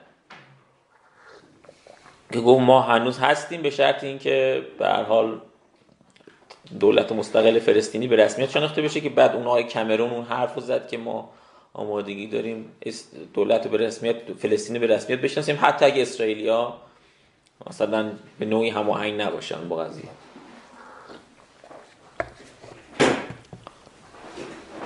چیزی هم که اتفاق افتاده ببینید الان در جنگ غزه سه تا فرایند به هم گره خورده. یک آتش بس تبادل اسرا دو ریبرندینگ و بازسازی تشکیلات خودگردان و جانشانی آقای محمود عباس. سه ابر معامل عادی سازی سه تا داره با هم پیش میره و علائمش کاملا از عادی سازی اخباری که داره دوباره ازش منتشر میشه کاملا رو ریله. کاملا رو ریله. و حالا مذاکرات مربوط به چیز framework ش نهایی شده تو پاریس یعنی سران موساد و سیا و سرویس اطلاعاتی قطر اینا همه مصر و اینا همه نشستن بستن. تران سر جزئیات دعوا ظاهرا. یه اختلافاتی هم داخل حماس هست ولی به نظر من به دلایلی که گفتم به هر حال اون تحمیل خواهد شد به نظر من. از این سمت هم خب می‌بینید که بریتانیا گفته که ما دولت می‌خوایم به رسمیت بشناسیم بلینکن و کامرون کاملا هماهنگ با هم صحبت کردن. یعنی اینا بالا بحثش مفصل وارد اینها می‌خوام یا دو جناح حاکم آتلانتیک هم با هم موافقن. یعنی کامرون مال یه جریان دیگه ایه. کامرون سوای ریشی سوناکه.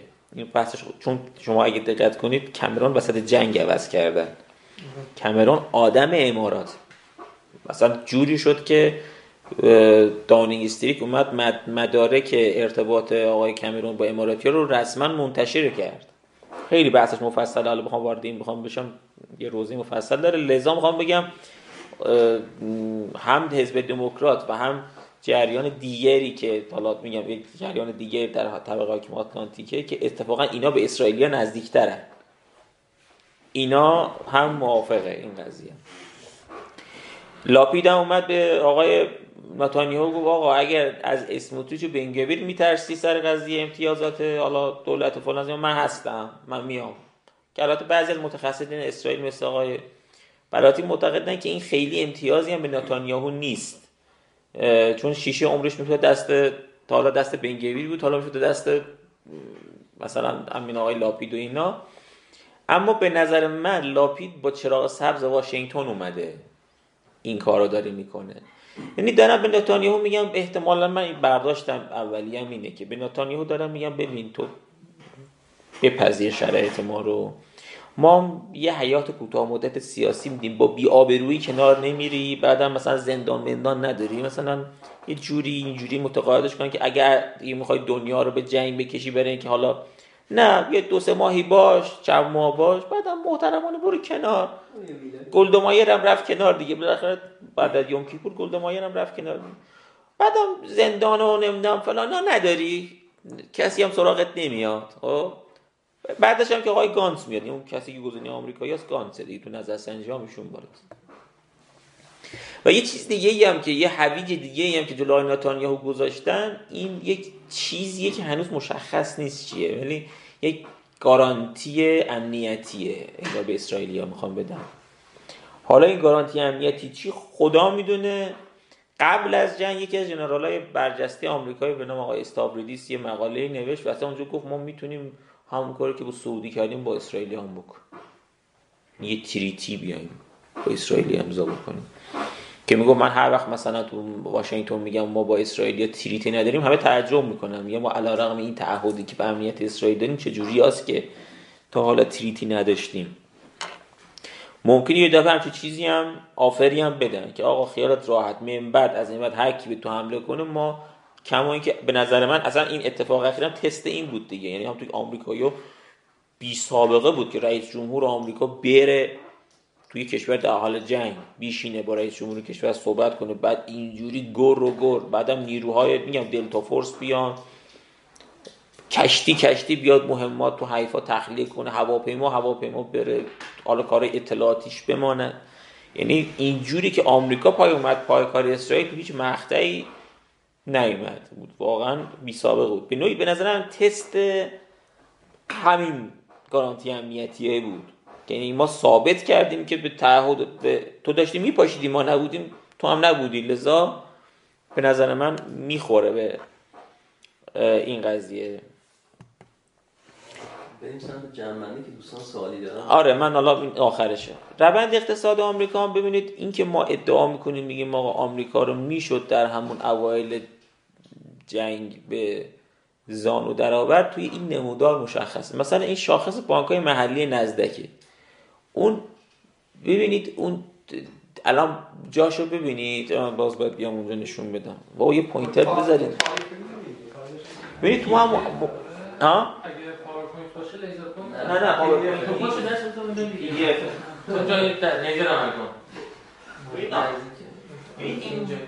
اواخر ماه اکتبر خب؟ ببین این اینجا اون سقوط سیلیکون ولی بود اومد تو ماه می دوباره برگشت. بود اینجا وضع خیت بود خب؟ ما کافی بود یه پوش به پرونده انصار الله بدیم توی چیز. این می اومد اینجا. ولی سعودی اومد نفت کنترل کرد این اومد اینجا. این یه مثالشه. یه مثال دیگه راجع به S&P 500 خب؟ که شما ببینید الان شاخص S&P 500 رکورد کل تاریخ وال استریت رو زده. خب؟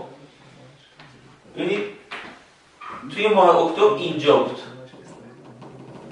یعنی روند روند نزولی بود. بعد باز با این رفت بالا. خب این آمریکایی که با این روند که وقتی اینجوری باشه که نمیاد پریز اسرائیلی بکشه. مرض که نداره. خب؟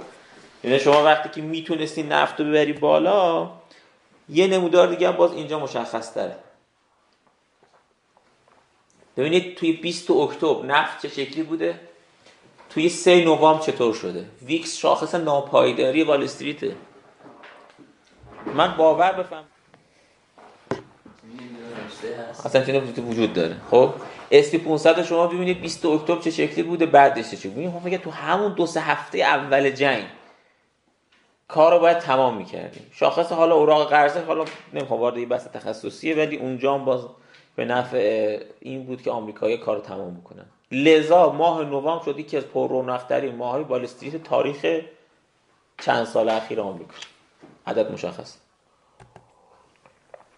وقتی که خیال اسرائیل و آمریکا از چیز, خوا... چیز شد جنگ اطلاعاتی یعنی خیالشون یه مقدار از مرزها راحت شد جنگ اطلاعاتی رو ما شروع کردن. لذا بود که ما اون هشدار رو دادیم چهار ساعت بعدش. دقیقا آقای سید رزیه زدن. آدم لوجستیکی کلیدی بود که خیلی چون تو سوریه وایساده بود تو فرودگاه زورش از بشار اسد هم بیشتر بود. میگم مغز متفکر نبوده. ولی اسرائیلی هم اشراف داشتن. سالها بود دونستن این کیه کجا زندگی می‌کنه یعنی هر موقع می‌خواستن می‌تونستن بزننش. اما اینکه این مقطع زمانی انتخاب شد یک نکته داشت و این بود که آقای برادری که تو ایران نشستی به خاطر فسفس کردنت طرف به این تجری رسیده که من می‌تونم دوباره جنگ اطلاعاتی که قبل از هفته اکتبر بود وجود داشت اینو دوباره با ایران چیکار کنم؟ شروع کنم. یه بحث دیگه بحث فعال شدن آقای دهلان و دار و دستاشه که حالا هم تو مسکو ایشون چیز ایشون هم با شیمبت مرتبطه هم با CIA مرتبطه هم با سرب ها مثلا تابعیت سرب گرفته خب دست راست بنزایده تو کودتای ترکیه خب کسی بوده که پول میرسونده به کودتاچی و جریان گولن متهم به جز متهمین پرونده جمال خاشقچی. یه چیز ویژه ایه دیگه قضیه با آقای یحیی سنوار رفیق. اینا ببین خیلی شما حساب می‌کنی یه همچین کی ها؟ چه آره یه چیز عجیبیه خب؟ یعنی باید از آره. از اون طرف اتفاقی که افتاد همین معروف ترینش همین مسئله بود دیگه. همین راه افتادن کریدور بخش زمینی کریدور آیمک به شکل اضطراری بود. که دیگه حتی وزیر transport حالا وزیر حمل و نقل اسرائیل هم دیگه کاملا رسمی اعلامش کرد. حالا قبلا خبر بود دیگه رسمی دولتیش هم اعلام هرچند اردنیایی تکذیب می‌کنن. ببینید این نمودار اتفاقات جنگ به شکل خلاصه است به شکل عدد و رقم. شما ببینید جنگ اوایلش sharp بوده اومده در ماه دسامبر تقریبا رکود داشتیم. همون رکود دسامبر همانو جنگ اطلاعاتی آغاز شدن همان. بعد ما یه تسعید واکنشی ببینید تسعید ادامه تسعید واکنشیه. اما چیه؟ دیر هنگامه اون می‌بینید اون شاخکایی که بالا زده با رفته چیز این باید میومد این طرف. یعنی این باید میفاد این طرف. ببینید چیزی که اتفاق افتاده حالا من می‌خوام جنبندیمو حالا این اسلاید آخرم متاسفانه نمی‌دونم چرا نیست. ببینید چند تا مسئله هست. اگه به من بگن تهدیدات اصلی یعنی با توجه تمام این روزهایی که خوندیم پی دی اف صلاح دیده که نباشه. آره نمی‌دونم چرا حذف شده. حالا باید فکر کنم ببینم چرا. حالا چند تا مسئله است. یکی بحث اگر از من بپرسن تهدید اولی چی من میگم اولین تهدید مشکل خودمونی. خلع تحلیل اطلاعات استراتژیک بیداد می‌کنه تو سیستم. یعنی من اگر به من بگن چی رو مقصر درجه اول قضیه رو میگم آقا جون وقتی شما وسط جنگ غزه آقای محمد بن سلمان زنگ می‌زنه الو آقای رئیسی 45 دقیقه صحبت می‌کنیم. خیلی خوب. 45 دقیقه صحبت می‌کنیم. بعد آقای رئیسی میره ریاض سر اجلاس کشور اسلامی عربستان کارشکنی می‌کنه همه دنیا میگن. بعد میره با آقای محمد بن سلمان دیدار می‌کنه. عنایت کردی. بعد آقای سرلشکر باقری زنگ می‌زنه با آقای خالد بن سلمان میگه سلام علیکم ما می‌خوایم با شما پیمان دفاعی کار دفاعی می‌خوایم انجام بدیم. بعد آقای باقری کنی هم میره پکن با سعودی معاون وزیر خارجه سعودی دیدار می‌کنه ما به مفاد تفاهم پکن کاملا پایبندیم. چه برآورد دو دنیا ایجاد میشه؟ اینی که آقا ببین اثر الله خودتو تو بابل مندب تیکه تیکه هم که بکنه یه تیر طرف سعودی نخواهد رفت. لذا قیمت نفت دیدی اون قیمت نفت رو؟ اثراتش رو بالستریت دیدی؟ این هیچ فشاری به آمریکا وارد نمی‌کنه. تو اونجا خود جر و جر کن. به خاطر رفتار ها؟ نه نه نه. اصلا نفت بره بالا فشار تورمیشو. جوری بشه که بایدن از ترس انتخابات اون مسائل ببینید همه این آمارا که ما گفتیم اینا به هم وصل میشه. خب؟ اون ایالت چرخشی نه چون بودید تو ایالت چرخشی رو توضیح دادم گفتم بخش اقتصادی پارامتر اقتصادی مهمه. اینا همه مهمه. خب؟ یعنی شما این کارو می‌کنی اثر تسعید شما تو بابل مندب میشه یک دهم. تو پنجاه سال اخیر هر موقعی که آمریکا یعنی جنگ های اسرائیل وقتی تمام شده که اسرائیل آمریکایی و اسرائیلیا گفتن بسه. چرا نگفتن بسه؟ برای اینکه دیدید دیگه تو وال دیدید دیگه. چرا باید بگه بسه؟ اثری روش نداشته. چرا نداشته؟ چون نفت کنترل شده. چرا نفت کنترل شده؟ چون تو رفتار طوری بوده که انگار همه چیز امن و امان است. و این از کجا میاد؟ یعنی برآورده دستگاه اطلاعاتی ما از اطلاعات استراتژی غلطه. تو شورای ملی غلط. ما غلط فکر می‌کنن که این میشه خروجیش. دو جنگ اطلاعاتی تمام ایار با اسرائیل. به نظر ما در پیش خواهد. یعنی ما نمی‌تونیم همیشه به عراقی ها بگیم حیفا رو بزن. بالاخره جنگ آتش بسی خواهد بود. بالاخره الان توجیه داره به نام مردم غزه می‌زنم. الان بعدش می‌خواد به نام چی می‌خواد بزنی؟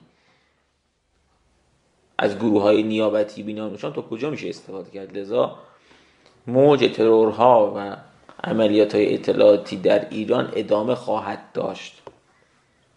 ظهور ترامپ احتمال قوی یعنی ما باید این احتمال نمیگم صد درصدی ولی پرونده های قضایی اگر شکست بخوره و ترامپ بیاد اگر ترامپ وارد کاهش تنش با مسکو بشه که احتمالش بعید نیست پرونده اوکراین جمع بشه فشارها روی ما زیاد خواهد شد. و حتی ممکنه با چینی ها وارد این بحث بشه که ما تنش های ژئوپلیتیک رو کنار بزنیم دعوامون تجاری باشه. نرخ تعرفه و همه بحثایی که قبلا بود. ولی ما تو تایوان نمی‌خوایم مثلا با شما بجنگیم و کار که بایدن کرده نمی‌دونم فیلیپین رو به خط کنیم و نمی‌دونم فلان اینا نه. تمرکز بیاد رو خاورمیانه و رو ما. این احتمال جدیه. چهار احتمال داره که تو پکن اتفاقاتی بیفته. یعنی ناظر به اون آمار اقتصادی بالاخره پکن ممکنه یه دفعه وارد یه معامله کاهش تنش به ضرر خودش. یعنی میگه آقا باش ما اینقدر تنش رو دیگه نمی‌تونم تحمل کنم. یا بالاخره هر روز من اخبار بورس چی نمی‌کنم؟ هر روز داره میره میره پایین. ما باید این احتمالات رو بدیم. بحث پلن ب و فعال شدن گسل ها مخصوصا پس از انتخابات. یعنی پلن بی که همون طرح جایگزین برجام بود که بالاخره ما با سابوتاژ ترور جنگ اطلاعاتی بابای ایران رو دراریم بدون امتیاز دادن فعال بشه. مخصوصا بعد از این انتخابات درخشانی که ما در پیش داریم با مشارکت بسیار بالای مردم این کاملا محتمله. یعنی طرف حتی مشروعیت ممکنه پیدا کنه. میگه ببین من دارم 70 درصد مردم 60 درصد حالا برآورده بین 30 تا 35 درصد فعلا. حالا ببینیم صدا و سیما چقدر حماسه و آفرینی می‌کنه. یه جا من دم, دم انتخابات من چی بگم؟ چه راهکاری بدم تو مشارکت بره بالا. بحث دالان بین المللی تروریستی که حول ما شکل گرفته و پرونده افغانستان. و میشه گفت اصلا این پلن ب و اون جنگ تمام ایار اطلاعاتی اسرائیل علیه ما به این پرونده مربوطه. یعنی به اونا دیگه. پلن ب بله دیگه. ما که پلن بی کلا نداریم. ما فقط یه پلن داریم. ولی تو پلن بی اونا واقعا این دالان دالان بین المللی تروریستی که دیگه ثابت شده این گزارش های مکرری که هم مراجع غیر ایرانی هم مراجع ایرانی منتشر کردن تایید می‌کنه که از سوریه به افغانستان بدبستان هست و از افغانستان به یک اکوسیستم تروریستی تبدیل شده. که طالبان توش به خواه یا ناخواه آگاه یا ناآگاه حالا در مورد این اختلاف هست نقش داره و حالا مفصل بحثش که حالا بحث امروز ما نیست. فقدان یک نظریه حکرانی و گیجی تو حوزه گرند استراتژی هم که باز مشکل ماست. یعنی ما اصلا کلا ببینید این همه قصه گفتیم راجع به کریدور آیمه و نمی‌دونم فلان از این حرفا. ما می‌دونیم که می‌خوایم حماس پیروز بشه. خب؟ ولی اگر من این که میگم با اطلاع به شما میگم میگیم حضرت آقا میگه هفت اکتبر اتفاق بزرگی بود. میگیم خب بیایم 6 اکتبر سوال من اینه 6 اکتبر چی خبری بود که هفت اکتبر رو تبدیل کرد به یک اتفاق بزرگ؟ یعنی اون معادل برآورد من تاکیدم که برآوردتون از کریدور آیمک برآورد شما از ابر معامله عادی سازی چی بود؟ یه ما میگه حالا آقای سعودی میگم تصمیم گرفته یه معامله بکنه منافع ملیش ایجاب می‌کنه با اسرائیل. و خیلی آقایون ژئوپلیتیسین و آگاه دانشگاهی رو می‌گفتن. گفتن آقا مثلا خب بله چینیان با اسرائیل ارتباط داره؟ حالا اینم اومده. یه تطبیعی بکنه اینه یا اینکه نه یه زلزله ژئوپلیتیک تو منطقه داشت اتفاق میفته و هفت اکتبر اینو به تأخیر انداخت. ببینید شما وقتی گرند استراتژی نداشته باشی هیچ فهمی و هیچ چارچوبی که به تو فهمی رو ارائه کنه که بزرگ یا کوچیک بودن یه اتفاق بفهمه چیز نکنی لذا میای در میانه جنگ غزه در یکی از مهمترین همایش های جهانی که آقای پوتین میره شخصا شرکت می‌کنه به نام بی, بی آر اف که به بحث کمربند یک راه مربوطه. ما کیو فرستادیم؟ آقای زاکانی. رو میفرستیم خب؟ یعنی نه یعنی او کسی که تو پکن یا مسکو نشسته میگی یا تو واشنگتن تلاویو نشسته می‌خواد برآورد کنی میگی بابا این خیلی گیجه. خب؟ یعنی بزن تو سرش اصلا این حالش نیست خب؟ یعنی این عوضی که دبیر شورای امنیت ملی رو بفرستی وزیر خارجت رو بفرستی نمی‌دونم. فسفس کردی تا شیر سان فرانسیسکو. اصلا آمریکا اینو آورد که هاتلاین ها رو احیا کنن که وسط جنگ غزه یه وقت کار خرکی تو تایوان نکنه دیگه. آمریکا دیگه بخواد تو سه جبهه به جنگه. اصلا این رفت اونجا برای این. و اجلاس قبل از اون بود. و تو نمیفرستی. خب ببین این تو برآورد اون بابایی که تو تلابیب نشسته یا باشه نشسته تاثیر می‌ذاره. از کنترل پذیری شما و آسیب و مهار پذیری شما. اینا همه این این این روند پژوهی و نمی‌دونم فلان و این حرفا همش اینه که آقا تو یه توی بزنگاه های تاریخی مگه هر روز به ما رو می‌کنه؟ یعنی مراکز آینده پژوهی و مطالعاتی طراحی شدن که توی یه بزنگاهی که ده سال یه بار تا چند تا هفته اکتبر می‌خواد اتفاق بیفته؟ مثلا هنگاه سالی هزار بار هفته اکتبر اتفاق میفته. پنج سال یه بار ده سال یه بار ممکنه یه اتفاق جنگ اوکراینی باز بشه یه دری باز بشه که تو بتونی از آمریکا یه چیزی بکنی. بعد تو میگی نه زمستان سخت در پیش و نمی‌دونم نفت قرار بشه. میگم مستند میگم. و نفت 280 دلار تو کابینه که از گفته. 280 دلار رو گفتن تو کابینه. میای با این دست فرمون میگی خیلی خوب. هیچ اینو می‌ذاری کنار. حالا تو هفته اکتبر این طرفیش. یعنی می‌خوام بگم که آقا ما من از گیجی خودمون تهدید بزرگتر نمی‌شناسم. خب این خلاصه حرف من بود. تمام این قصه رو گفتیم که اینو بگیم.